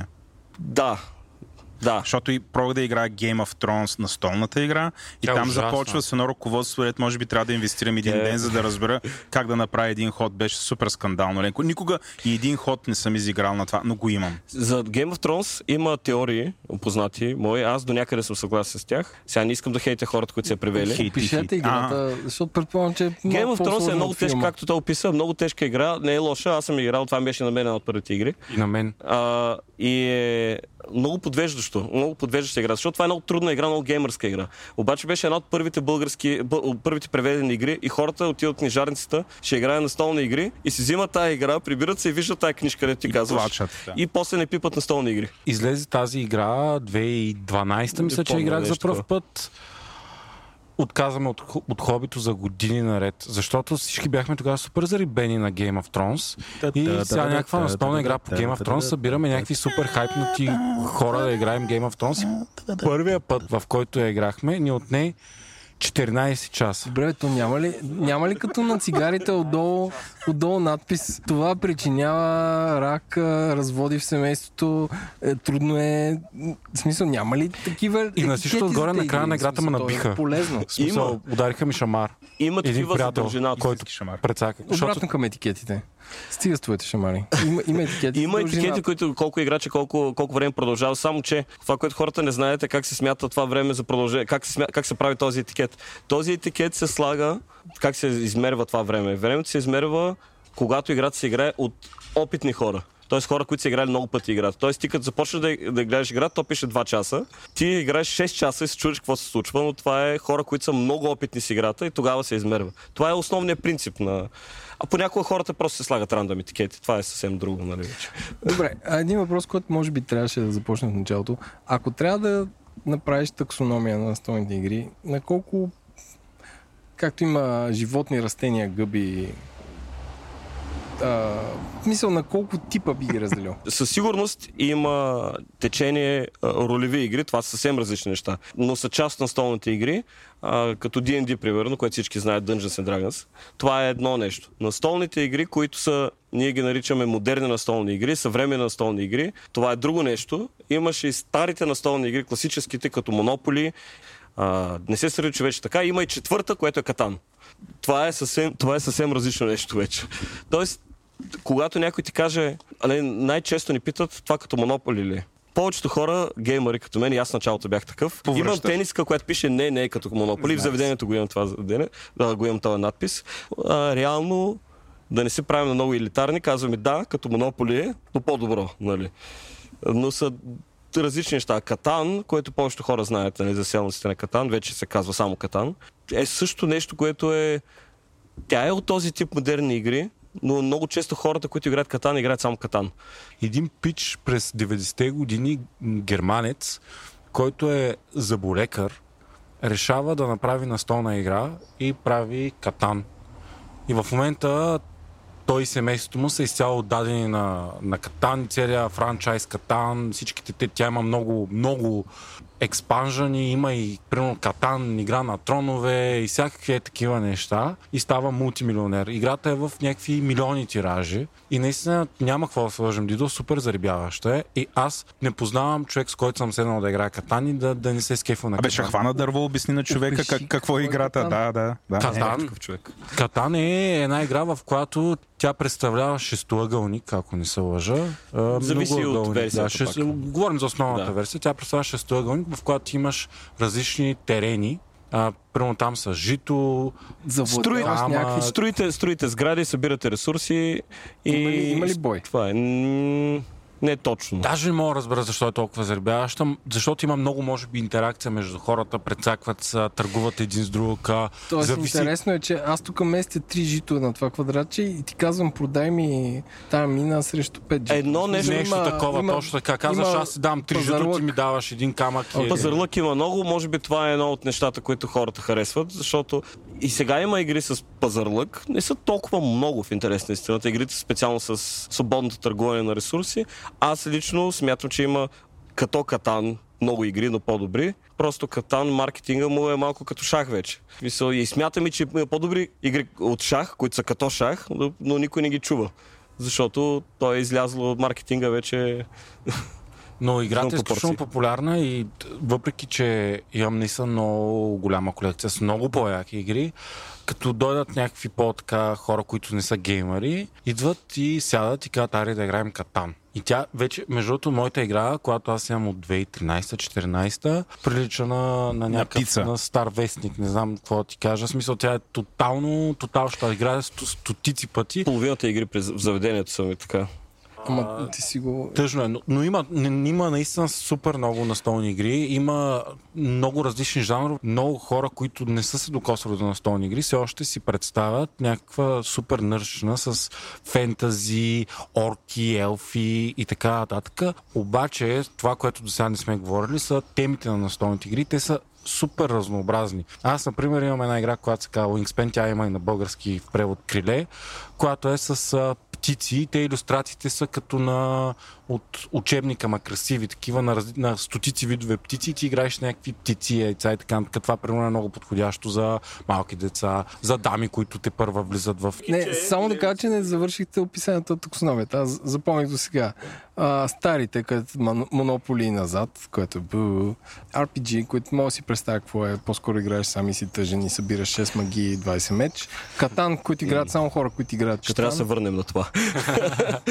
А, и остават, тръгна да боря с една ръка и не знам колко пръста още ми трябват. Така че как- какви други категории има? Еми, това са ти основните категории. Вече имаш подкатегории на, на всеки вид, но за да ни заплюят всички а, RPG играчи, нека да обясним малко за RPG-то, Аз не се съмнявам, че супер защото това, първо това а, това, тая общност е доста сериозна и в България и е от много, много години.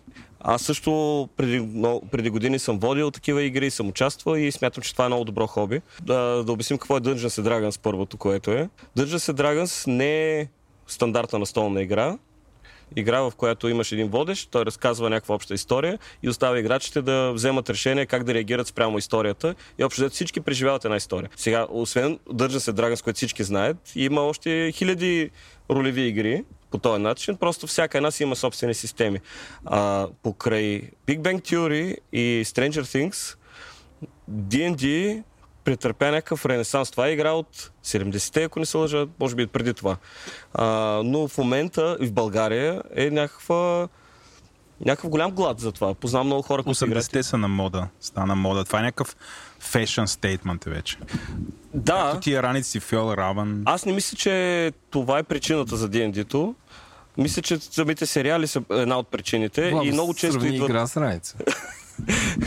Минутата е. Идват много, при, много често при, 31. при нас хора, които казват, имате ли, защото те не са играли никога никакви игри, но имат тези хора обикновено искат да, да звучат притесняват се явно, че не разбират от игри, виждат, нали, в заведението има около 400 игри и виждат една стена от игри и се притесняват, че ще изглеждат лаици, което аз сто пъти се опитвам да, да им кажа, че няма нищо лошо в това да не си играл игри, напротив, ние Човек, защото не си попаднал на Панайотов. Значи той като на душ, той като акула, ако сети се, че с нещо те превъзхожда. Той ще ха ти не знаеш тази игра, папа.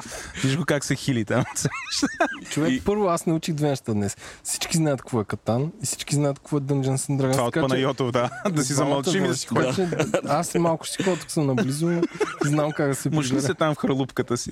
Да, много често хората питат, имате ли D&D? Това не е нещо, което а, е така някаква котия да си вземеш. Това са обикновено книги, колекция от книги. А, има, разбира се, компоненти, фигурки, карти и така нататък, но много често тази игра нямаш нужда от нищо. Ето, ще дам един пример. Бяхме на едно събиране в Търново преди няколко дена, преди няколко дена, в което просто една групичка хора решиха, айде да изиграем едно D&D. Един каза, аз имам главата си една история. Те не бяха подготвени, т.е. те нямат, обикновено за D&D един играч се подготвя предварително с история, чете. Той е пише- Game Master, предполагам. Dungeon? Master. Dungeon Да. Master. Е, добре, окей. Но те решиха, айде просто да изиграем една игра. В главата си имаше нещо и просто седнаха си листи, химикали и зарове и почнаха да играят. Нямаш нужда от нищо особено. Фантазия. В фантазия е всичко в, в D&D-то. Извинявай, че те прекъсвам сега. Аз искам малко си поговорим за аудиторията, защото ти казваш хора Да. го играят. А, а, цитира няколко филма. Визията, която се показват в тия филми е, че ти игри, кон- конкретно Dungeon- Dungeons and Dragons, игрите ги играят млади момчета, които са доста така нърди, самотни, които като видят момиче и о, припадат. Тоест това по някакъв начин е такова момчешко, инфантилно занимание на деца, които си мечтаят по някакъв начин да се телепортират в света на Василина на пръстените и там нещо да се случва. Това знам, че не е така в момента, но ако може, поговорете малко с Митко. Митко в момента е, тук последните няколко месеца има някаква трансформация в момента, нали, прилича на някакъв супер кул cool рокаджия, така като ме гледа. Но а, какви хора играят игрите? В смисъл, такива ли са, както ги описаха каквато е визията в а, Stranger Things или всъщност това са най-разнообразни, модерни съвремени хора? В началото, може би. Наистина 80-те в Штатите и 70-те са били такива, но това, това е излязло вече, вече е доста модерно, особено покрай пандемията. Тези игри не се играят само от момчета, даже бих описал аудиторията като... да, Тя е доста широка, между да кажем 15, 50, между 15 и 60, нещо такова. И абсолютно вече не виждам толкова преимущество на мъжете срещу жени. Тоест, много жени играят също. А, факт, че повечето Dungeon Master са мъже, поне от моя експириенс. Аз не съм много навътре в средите, но играят страшно много хора, които а, и мъже, и жени, и момичета, и момчета. А, и понеже ние организираме и се самоорганизират постоянно такива срещи за D&D. И това са модерни хора. Това са хора, които никога не са играли D&D и може да играеш веднага за 15 минути ще научат как се играе. Го няма това схващане. Едно време, когато ние играехме D&D, една кампания, защото се играе обикновено кампания. Това е кампания, една дълга история. Продължава година, две, три. Както и в Stranger Things го показваха. Да, тя продължава много дълго, но има едно нещо, което се казва one shot. Това са обикновено за една вечер се изиграват и е достатъчно. Виждал съм как хора. Аз не съм го правил, защото аз наистина не съм играл ролеви игри. А, освен една, сега ще кажа за нея, а, много отдавна. А, и обикновено тогава играехме кампании само. Но сега играят ланшоти и всички са много доволни. Аз играх една, все още да кажа, а, която а, е за край на света. Тя е поредица, Нищо общо с D&D, друга система, много лесна, в която играеш себе си. Ти играеш себе си, събрали сме се на масата и реално играем играта. От тук започва историята. В, случая, в моя случай беше за край на света с зомбита. Появяват се зомбита, случват се някакви неща. Света но, свършва. Света свършва, но е реалистично. В момента, както си говорим, ей тук се появява едно зомби, какво правят играчите? Това е. Каквото имаш джоба, ключове, колата, всичко е това и какво правят играчите. Има ли игри базирани на current events? Примерно, а, Войната в Украина. Еленко Да. вече иска войната в Украина. Путин решава, че ще използва ядрено оръжие. От тук нататък къде се криеш? Мисля, има ли такива базирани или всичко е за- заробено с магиосници, феи, подземия и дракони? Аз точно тук иска да се върна към, към темите, че ние до сега говорим много за, за различни жанрове и така нататък, но също много важно за, за игрите каква тема е. Защото ти, нали, освен ако не е американски стил, не се вкарваш толкова много в, в историята на самата игра. Има значение какви са картинките, какви са нали, различните компоненти вътре, как изглеждат. И има толкова, значи първо трябва да кажем, че аз гледах наскоро до към 2019, преди пандемията, сигурен съм, че сега се е увеличило, се публикуват в световен мащаб над 5000 нови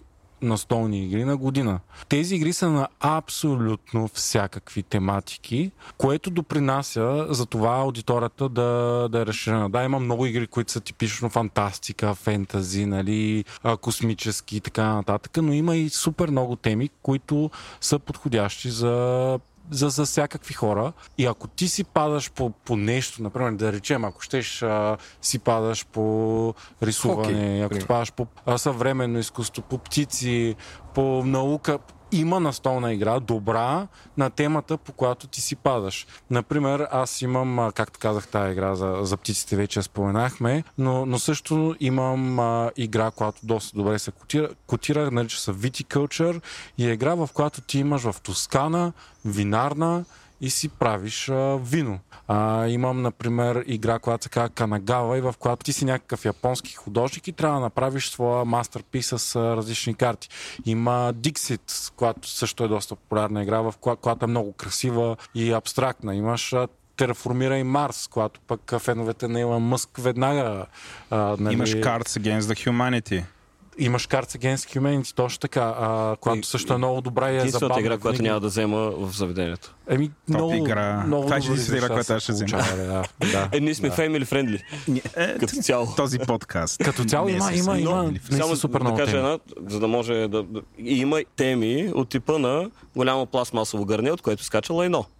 И ти трябва да го хванеш. Супер family friendly. Аз бих я взел тази игра. Бе, гледах, има Тук много загуби такива. семейните. Напротив, това е детска игра в интерес. на истината. Това е детска игра. Това е детска игра за семейните копрофили. Аз не знам. Това е брутално. И чакаш в момента да, да изскочи, в момента, който изскочи, първи, който го хване. И има нарисувани усмихнати личица на... Има един жанр, който обаче в момента не сме обяснили и това е... Сега ще ме правите дали това всъщност е пада тук в този разговор. Това е а, Warhammer 40 000 и въобще всичките под- подобни игри. Сега това какво е? Това настолна игра ли е или е Еми, някакво хоби там, дете се сгуб, тия дете сгубяват танкчета. Да, какво, какво представлява това чудо? Ами, това малко елитарно ще прозвучи, но го наричат Miniature Wargaming. Това е иг- игри с миниатюри, които наистина е отделно хоби. Аз не съм много навътре, така че много набързо мога да хвана горе-долу какво представлява. Не е само Warhammer, разбира се, има много други игри, а, но повечето от тези хора, които играят, сега, дай да не казвам повечето, не са хвана. Много може, хора... разкажи го за хората, да, Да, разберат много какво е. Еленко това е- няма никаква идея какво е. Карта с човечета, които ги местиш. Това О, не, са, не, не, нямаш дъска в средата, тук имаш фигурки, които местиш и използваш метър, такъв метър, нали? Тип кърлинг, смисъл. Не, не, смисъл, Стрелям и- използваш а, измервателния уред метър, за да измерваш разстояние, хвърляш зарове и биеш гадове. По принцип и много крафтинг това нещо, защото и, си, и се правят и хората сами си правят сгради, разбити и така нататък, зависи от темата. Но тази, примерно Warhammer, доколкото аз знам, то е това хоби е по-скоро сглобяване и оцветяване, особено оцветяване, а играта е второстепенна. Играта сама по себе си не е сложна, но оцветяването, това е хоби е много голямо. Тоест, това е игра, която съчетава две неща. Той е хоби в хобито. Моделизъм, Хоби в хобито, да. моделизъм и игра. Значи те какво представляват? А, аз понеже имам а, доста близък приятел, който започна да се занимава с а, това нещо и то наистина те хората повече го правят заради самото оцветяване и после ги използват тия фигурки. Между другото, много често си ги поставят вкъщи, те са Да. много красиви стават. А, какво представлява? И вземаш някак... Те са различни армии. Имаш много лор, т.е. много история имаш в, в това нещо. То е цяла вселена, цяла огромна а, вселена типа Star Wars, така, така. Говорим специално за Warhammer. Добре, базирана ли е на руски танк от Не, в бъдещето, е, в 54-та? бъдещето. Те има различни вселени в самия Warhammer. Примерно Нещо има... като StarCraft. Според мен StarCraft е нещо като менте е, Warhammer 40,000. Защото War- Warhammer 40,000 е много преди StarCraft. Нали? В момента е супер популярно и Warhammer, който е, не знам какво точно води. А, има и такъв Warhammer, който е фентази. Фентази Warhammer, да, Фентази забравих Warhammer, който да. са смисъл има различни Warhammer. За да си го представиш, Еленко, гледай сега, представи си. Добрите са нещо като рицари, ама такива ултра напомпани мъжуги основно. Паладини. Паладини. Рицари, обаче те, не, те са с едни огромни брони, са нещо като Те са робокопи. И с едни огромни мечове, тесли и така нататък. Срещу тях са нещо като зергите, за да си ги представиш. Само, че са някакви Келс ли се наричаше другата фракция? Ами аз не съм много. Органични, предполагам. Органични шипове. демоно, демоночудовищни био-чудовища. То Е, наистина е супер да. гигантско. Има книги, които са описват а, историята на тази вселена. Имаш а, игри компютърни по това нещо, Аз, аз анимации. предлагам за... и така, така, само да кажа, какво, краткостта на този какво разговор, да представлява? кажем, че не са бордови да продължавам. Не, бордови са. Какво Пак, представлява е, всъщност? пак е в хобито, да. Вземаш си някакви армии, той има различни раси и така нататък. Вземаш си армията и фигурката ти идва на 2-3 части. Ти я сглобяваш и тя е някакво представлява просто сиво нещо с някакви детайли, доста е детална. И после те хората си Само да купуват... кажа, че Владимир Петков през цялото време гледа се едно играе Warhammer от две седмици, не от две години. Не, не, не, не, съм се докосвал. И хората след това си купуват супер много предмети, четки, боички, спреове и така нататък. Не казваш най-важното. Трябва ти специална стая в къщата, където цялото това нещо да го заглобиш и да стои развърнато, защото Ами, бойното поле е колкото да. твоят двор. Това е за играта. Каниш Хората, гости и каниш тази стая. ами, Да, да, да. хората обикновено си наемат някакви места, защото обикновено цяла група го играе. А, имам познати, които са си наели, а, примерно, гараж или някакво такова и те си ги държат там, защото той е огромно място заема. Той не е само фигурките, той е и терена, те създават и терена. Аз имам бизнес модел за теб. От заведението купуваш Мазата. три, три съседни гаража и ги отдаваш под найем на Warhammer G. Warhammer. Не съм сигурен, че ще имат пари останали от... Между другото е адски скъп. Адски скъп. Човек, това колкото по-голям град живееш, толкова е по-скъпо, защото трябва да имаш стаи. И, а, и да, вземат ги, бладисат ги тия фигурки. И те, между другото, ако имат различни тиари, колко добре бладисани са самите фигурки. И някои изглеждат, не са феноменално, изглеждат супер. Не, яко. бойдисването не е, не е проста работа, не може да се хванеш Хора, една... задълбахме като водещ. Давайте нататък. Warhammer, Водо, какво друго каза? А другото е, мисля, че Magic the Gathering попада ли тук пак? Ми, В Magic the ли е? Gathering може да се каже, да, защото и Magic the Gathering и Yu-Gi-Oh! Това са двете картови игри, дето вече се... Покемон. Той е... Покемон е популярно, особено в Япония, САЩ и така Ама, нататък. Не знам, за него не мога. Но по принцип Magic и Yu-Gi-Oh! са двете игри, които най- най-често хората свързват с нърдове. Това са, ако Това е. това е, Онова Warhammer 40 000, то е за... там са газарите нърдове, да го кажем. Аха, там са богатите... на- Богатите нърдове са там. чичаците нърдове. Не може да се каже. Аз имам идея за бордова игра. Тук като бяхме тук. Ще се казва Галена, за да може човек като потърси Галена, както този приток на Амазонка, на първото място да попада на тази бордова игра и ще е поп-фолк игра. Добре, следващата голяма графа на нашия разговор е да си поговорим за пари. Като искам, нали, като кажете, една игра може да струва от а, 10 лева до 6000, защото човека, дето измислил лично е ваял а, фигурките, нали, да, да се концентрираме върху, освен върху цената на едния сет, и върху времето, което човек би от- отделил. В смисъл, не знам дали трябва да се каже като value per money или нещо такова. Колко е средната цена на една популярна игра? Много труден въпрос, Еленко, защото има наистина игри между толкова Да, бе, това толкова. като те питам колко струва една кола, ама Но аз да би речем, казал че, колко че струва средно в, един лично в моята Fiesta. колекция, без намаления, защото, например, ти когато забиеш в хобито, имаш а, втора употреба, ma- нали? Трета. а, гледаш промоции и така нататък, но все едно е примерно 90-100 лева. Лично Добре, игрите, които това е- аз си Това е играя. affordable. А една такава игра, колко години я играеш? Защото предполагам, че тук се... Най-играните игри, които са играни най-много часове в а, моята колекция, обикновено са доста по-ефтини игри. Най-скъпите игри, които съм си ги купувал чисто за удоволствието да отворя целофанчето, да ги помириша, да гледам бруталните фигурки и така нататък. Обикновено това са сложни игри, имат и там също фигурки, не е да ги бладисват, имат, имат много правила и така нататък и отнемат много време да се научат и се играят малко. Обаче удоволствието да са в колекцията ти да ги разучиш, да ги играеш няколко пъти е а, едно на ръка. Тоест, ако ти забиш в хобито и ставиш колекционер, искаш да имаш много яки игри, искаш да имаш кикстартери, за които може би след малко ще поговорим, е много скъпо. Ако просто си casual геймър и искаш да имаш няколко игри, с които да поиграеш някоя вечер с приятели и така нататък, въобще не е толкова скъпо. Повечето яки игри са по 50-60 лева можеш да си ги вземеш на промоция. За партии и така нататък. Така, Да. това, което каза той, може би той е някаква, дали, представихме го като геймър навътре, той е някакъв tier геймър. Шигаджия. Имам предвид, познавам много хора, Лигло. които са нагоре и аз някъде съм в средата, нали? Аз не мога да се кажа. Ти че колко някакъв- имаш? Чай сега, ти колко имаш? Е, имам около 400, нали? Но ти- съм някъде средно е, ниво. Е, Митко има 300 за.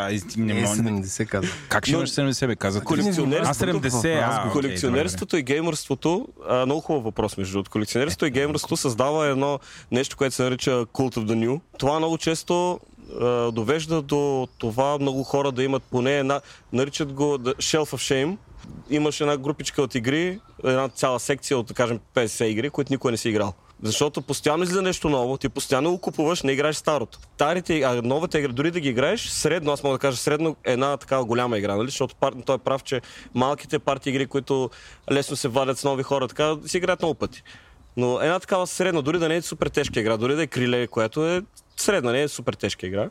Тези игри обикновено средно от геймерите се играят два пъти.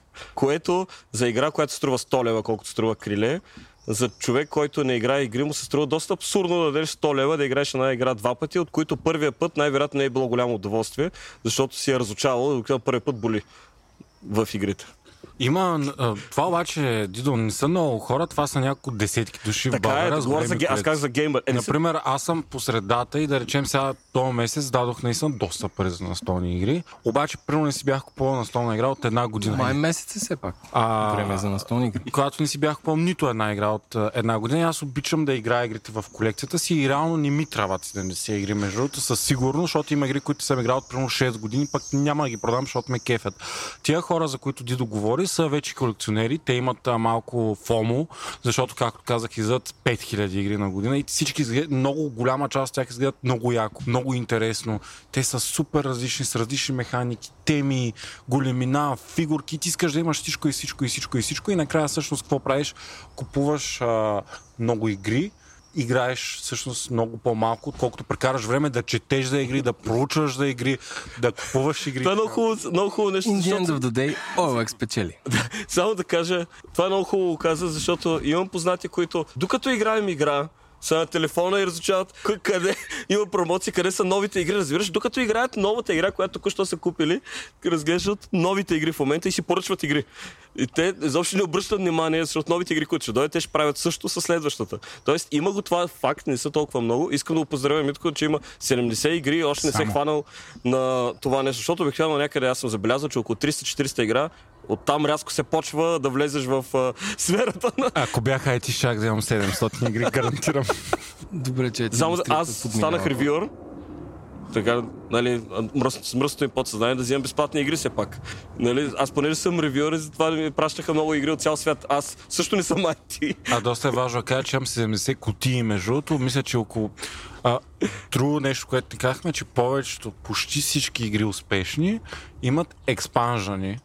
Някои от които са почти толкова скъпи, колкото самата игра. И ако играта много ти харесва, въпреки че доста често ти е достатъчно да играеш и бейсгейма, и ти искаш да имаш всичко от това нещо, и то по някой път е една игра, която струва 100 лева, може да вземе в крайна сметка примерно 500 лева. Защото не можеш да си купиш експанжа без оригинал. Купуваш а, оригинала, харесва ти играта и почваш да купуваш първия, втория, третия, Ясно. той за четвъртия, ефект. петия. Да. А, добре. А, представете си, че аз съм супер начинаеш като бордови игри. Имам един скрабъл менте тук. И общо взето е това. Ако една игра ми хареса, как да избера подобна на игра, която ще ми хареса? Гледам същия публишър, същия автор, авторите публични ли са на тези игри. В смисъл как се ориентирам? Както като един филм ми хареса, гледам на същия режисьор. Този актьор играе много добре и така откривам други филми от този. Гледам от същата вселена, примерно от Star Wars. В смисъл как да се ориентирам ти като ревюър, ревюър от толкова игри, как да насочиш Ами, хората? Има един основен сайт, който е като IMDb, за, само че за настолни игри, не за филми. Как се казва? boardgamegeek.com Това е сайта, в който има всичко. Всяка игра, ако играта е няма там, няма, значи не съществува. Моята също е няма там, между другото. Значи не съществува. Значи не съществува. Но а, а, всяка една игра има там. Геймерите обикновено отиват там. А, хората, които не са играли много игри, се насочват към... Има български сайтове, нали, моя единия, а, обаче наистина той вече е по-изостанал, защото просто не го поддържам изобщо. Има още един сайт, който е на един мой приятел, Board Delight се казва сайта, който също писани ревюта. И има, разбира се, и вече много качествени видеа на, на друг наш приятел Антуан, който канала му се казва как се играе. Той показва доста, той и изиграва игра, така че може да разберат хората как се играе на игра. Тоест, обикновено хората отива там. А добре, как да разбера? Примерно аз харесвам Warhammer 900 хиляди. Как да разбера подобни игри, които ще ми харесат? Ти ако харесваш Warhammer 900 хиляди. 900 хиляди, най-вероятно, да, да разбрахте кой е Примерно. преди. Това е като Адибас. Ами, факт, че не е много лесно и... Играта има ли режисьор? А, И- или, на. или гледаш гейм е дизайнера, който, е, който Сега, е публичен? Има две лица, които са много важни в игрите. А, а, гейм дизайнера е едното. А, Заред, от момента, в който дизайнера се появява на корицата на игра, от тогава играта влиза в категорията модерна настолна игра, защото на Monopoly има дизайнер, факт, а, но не го пише на котията. А, другото лице, което е става много популярно последно време и покрай Kickstarter, това е художника. В момента художниците са много важни лица и са много популярни в този свят. Тоест има няколко големи имена нали, в, а, в настолните игри. Когато видиш много хора си купуват игри по художника, дори вече не само по дизайнера. Но наистина можеш по дизайнер в Board Game Geek, ако харесваш този дизайнер, да си цъкнеш там на линковете и да си провериш а, играта, но обикновено хората не го правят.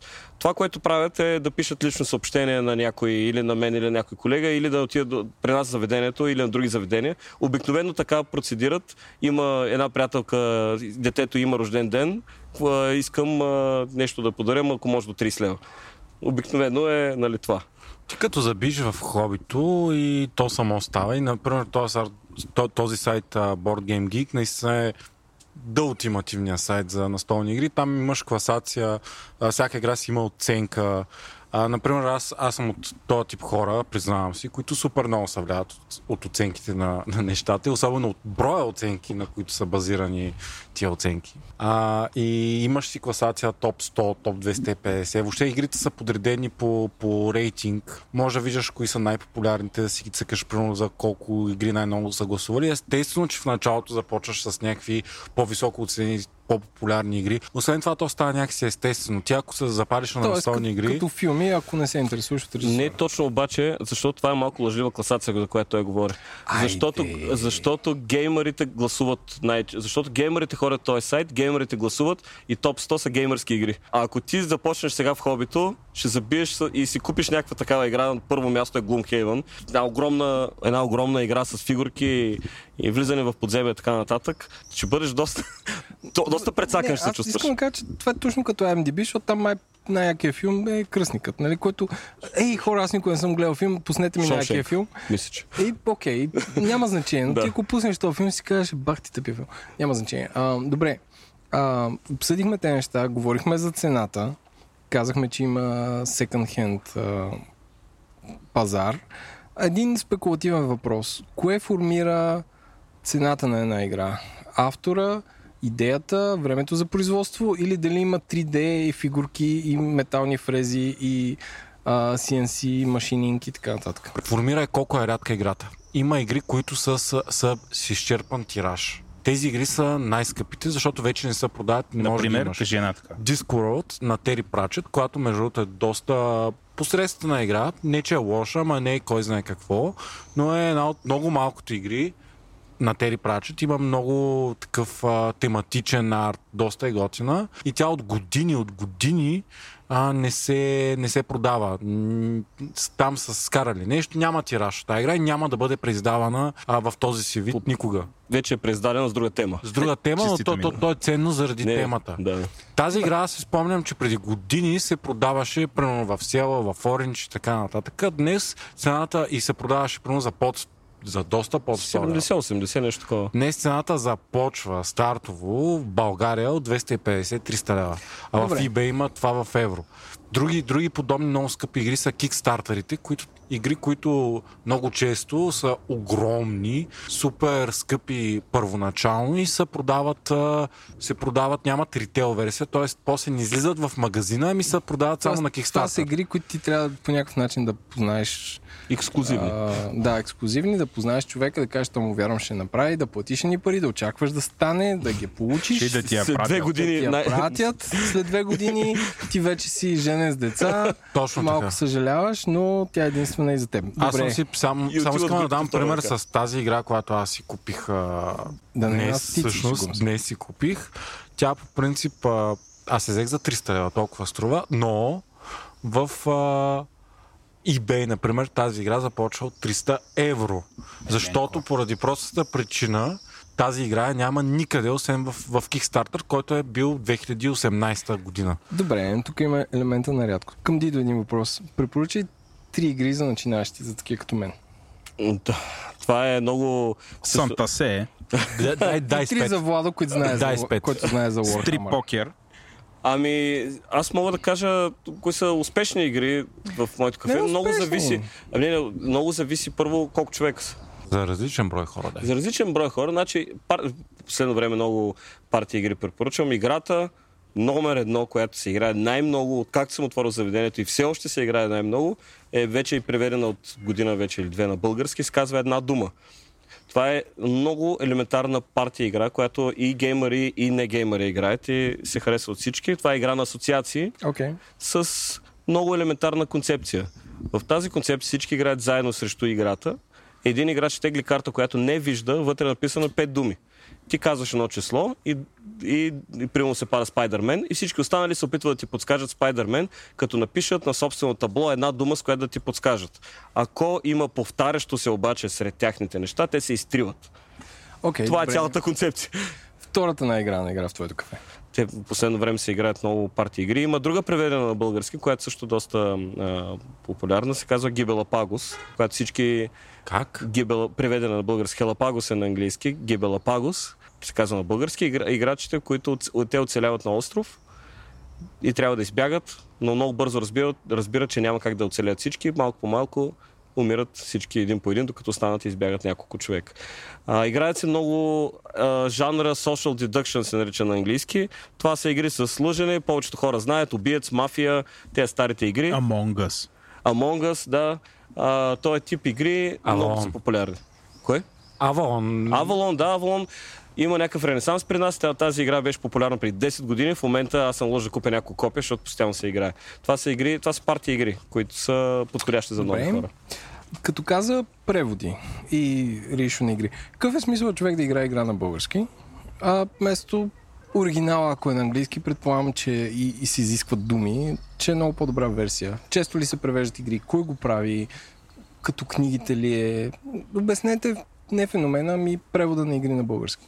Последните години се превеждат доста игри и това е много хубаво, защото е изненадващо за мен, откакто отворих заведението.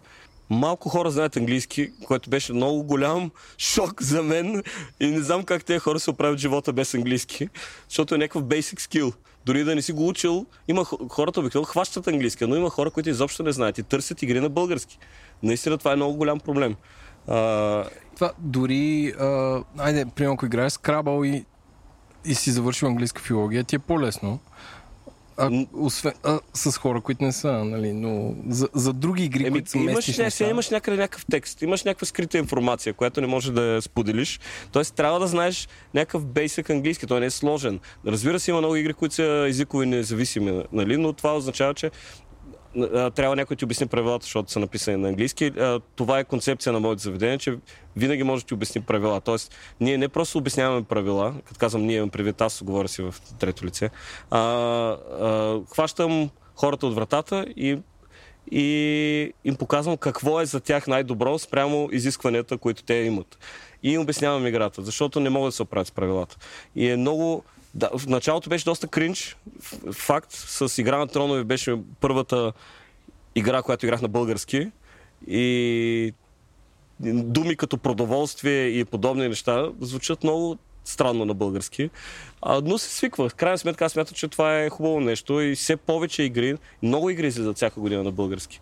А, ето и Митко може да каже. И то големи и известни големи, игри. Да. Например, а сега... хубав ли е? Може ли ами... да прецените? За криле е много добър. Специално за криле. На мен лично ми е кринч много често, да понеже съм свикнал, повечето ми игри са на английски.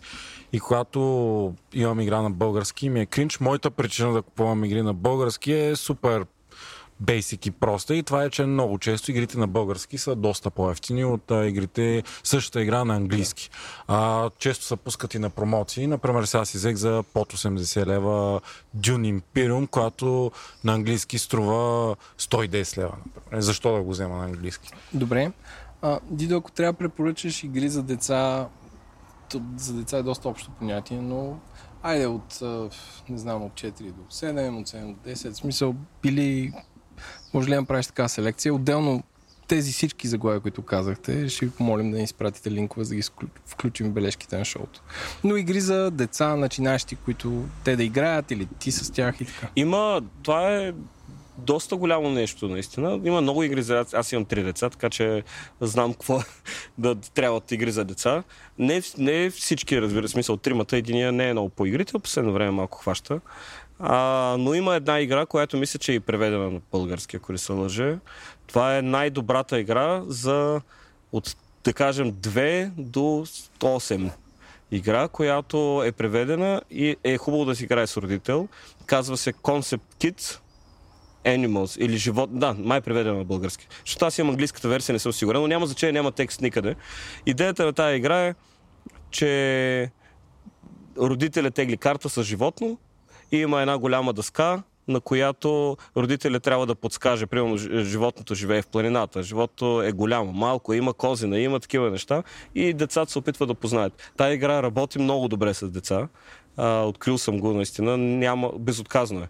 Има, разбира се, компании като Хаба. Хаба е, е немска компания, а, която представителя в България е пловдивска фирма и те превеждат всичките повечето им игри ги превеждат на български, така че на хаба детските игри могат да се преведат. Това са хубави игри с големи, големи дървени компоненти и има както игри за 2 годишни, има игри за 10 годишни. Тоест имат огромна селекция. Тоест децата а, винаги могат да се намерят а, какво да играят и в повечето магазини в България се продават детски игри.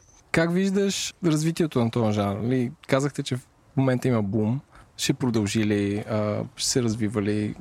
Как гледаш на пазара? Ами, имаше едно вярване преди няколко години, да кажем преди 5 години, а, че ще се получи някакъв балон, нещо такова, както с някакви, както с комиксите се е случило преди време. А, но аз не вярвам, че това ще се случи, защото колкото и да странно, все още има неизследвани територии в това хоби. Все още има ненаправени игри. Последните години и аповете доста се намесиха, електрониката се намеси много в, в игрите, което а, малко разделя някои геймери, защото все пак това е налогово хоби и има някои хора, които искат да се отцепят и не искат да играят видеоигри. Те така го възприемат, но аз лично не намирам нищо лошо това да има апликация някоя игра. А, тоест, а, развива се и се измислят нови неща. Постоянно. Аз мисля, че става все по-добре. Виждам как а, а, доста компании български превеждат повече игри, колкото са превеждали преди. Появяват се нови хора на пазара, т.е. появяват се нови компании, нови издатели български. А покрай пандемията се навъдиха и много български дизайнери. Да, имаме някои български игри, все още не мисля, че сме стигнали някакво ниво като на Запад или като други. То не е само на Запад, е при настолните игри от всякъде, но а, се навъдиха много дизайнери, нали, и аз един от тях, а, покрай пандемията и очаквам скоро доста български игри да се появят. Така че мисля, че само нагоре върви това. Поне аз не виждам някакъв негатив. Не знам за Митко. Не, само нагоре, наистина. Звучите като биткоин пичове през 2015. Board Games Bros. Добре, Дидо, много ти благодаря за времето. И се надявам да сме заребили много хора и също така нашия продуцент Слаш, а, автор на въпросите и на голяма част от отговорите, Димитър. Благодарим ви, че останахте до края на епизода. Надявам се, че всичко това ви беше супер полезно и интересно. Ако нещо ви е впечатлило, искате да си комуникирате с нас, идете ни напишете нещо в Twitter или пък ни дръснете едно писъмце на info.govori-internet.com Също така, ако епизодът ви беше полезен, напишете едно ревю в iTunes или се абонирайте за нас там, където си получавате подкастите. Това най-често е Spotify, iTunes или където и да е. И много важно, в Spotify оставете ни една или пет звезди, ако този подкаст ви харесва. Като говорим за този подкаст, да кажем, че в групата от подкаст на Говори Интернет има не един, не два, ми цели шест други подкаста. Това са Транзистор, Дропич или Парите говорят, Естествен интелект, Говори артистът и Ден. Пробвайте ги, те са супер, правим ги с едни от най-талантливите хора в България, не само по правене на подкасти, ами и хора, които има какво да кажат за съответните домени, в които са тези подкасти. По този епизод работихме аз, Владо и моят партньор Еленко. Продуцент на епизода беше Димитър Панайотов, той е и неговият редактор. Аудиомонтажът е направен от Антон Велев. Музиката и корицата ни са от Тунко, а пък дизайнът ни е от Иван Гинев. Искаме да благодарим на нашите патрони, които ни подпомагат в тези трудни времена да правим подкасти. Ако искате да подпомагате Говори Интернет, идете на вебсайт ни говори-интернет.com. Там има бутон Patreon, изберете го, изберете си тир и ще се видим в чата на Говори Интернет, понякога известен като форума. А също така искаме да благодарим на DevBG, най-големия сайт за IT обяви за работа в татковината е SiteGround, които са нещо като рая за хостване на вебсайтове и една от най-добрите компании за работа в България. Dext, компанията, която прави живота на малките и средни предприятия по-лесен и Sending Blue. До нови срещи!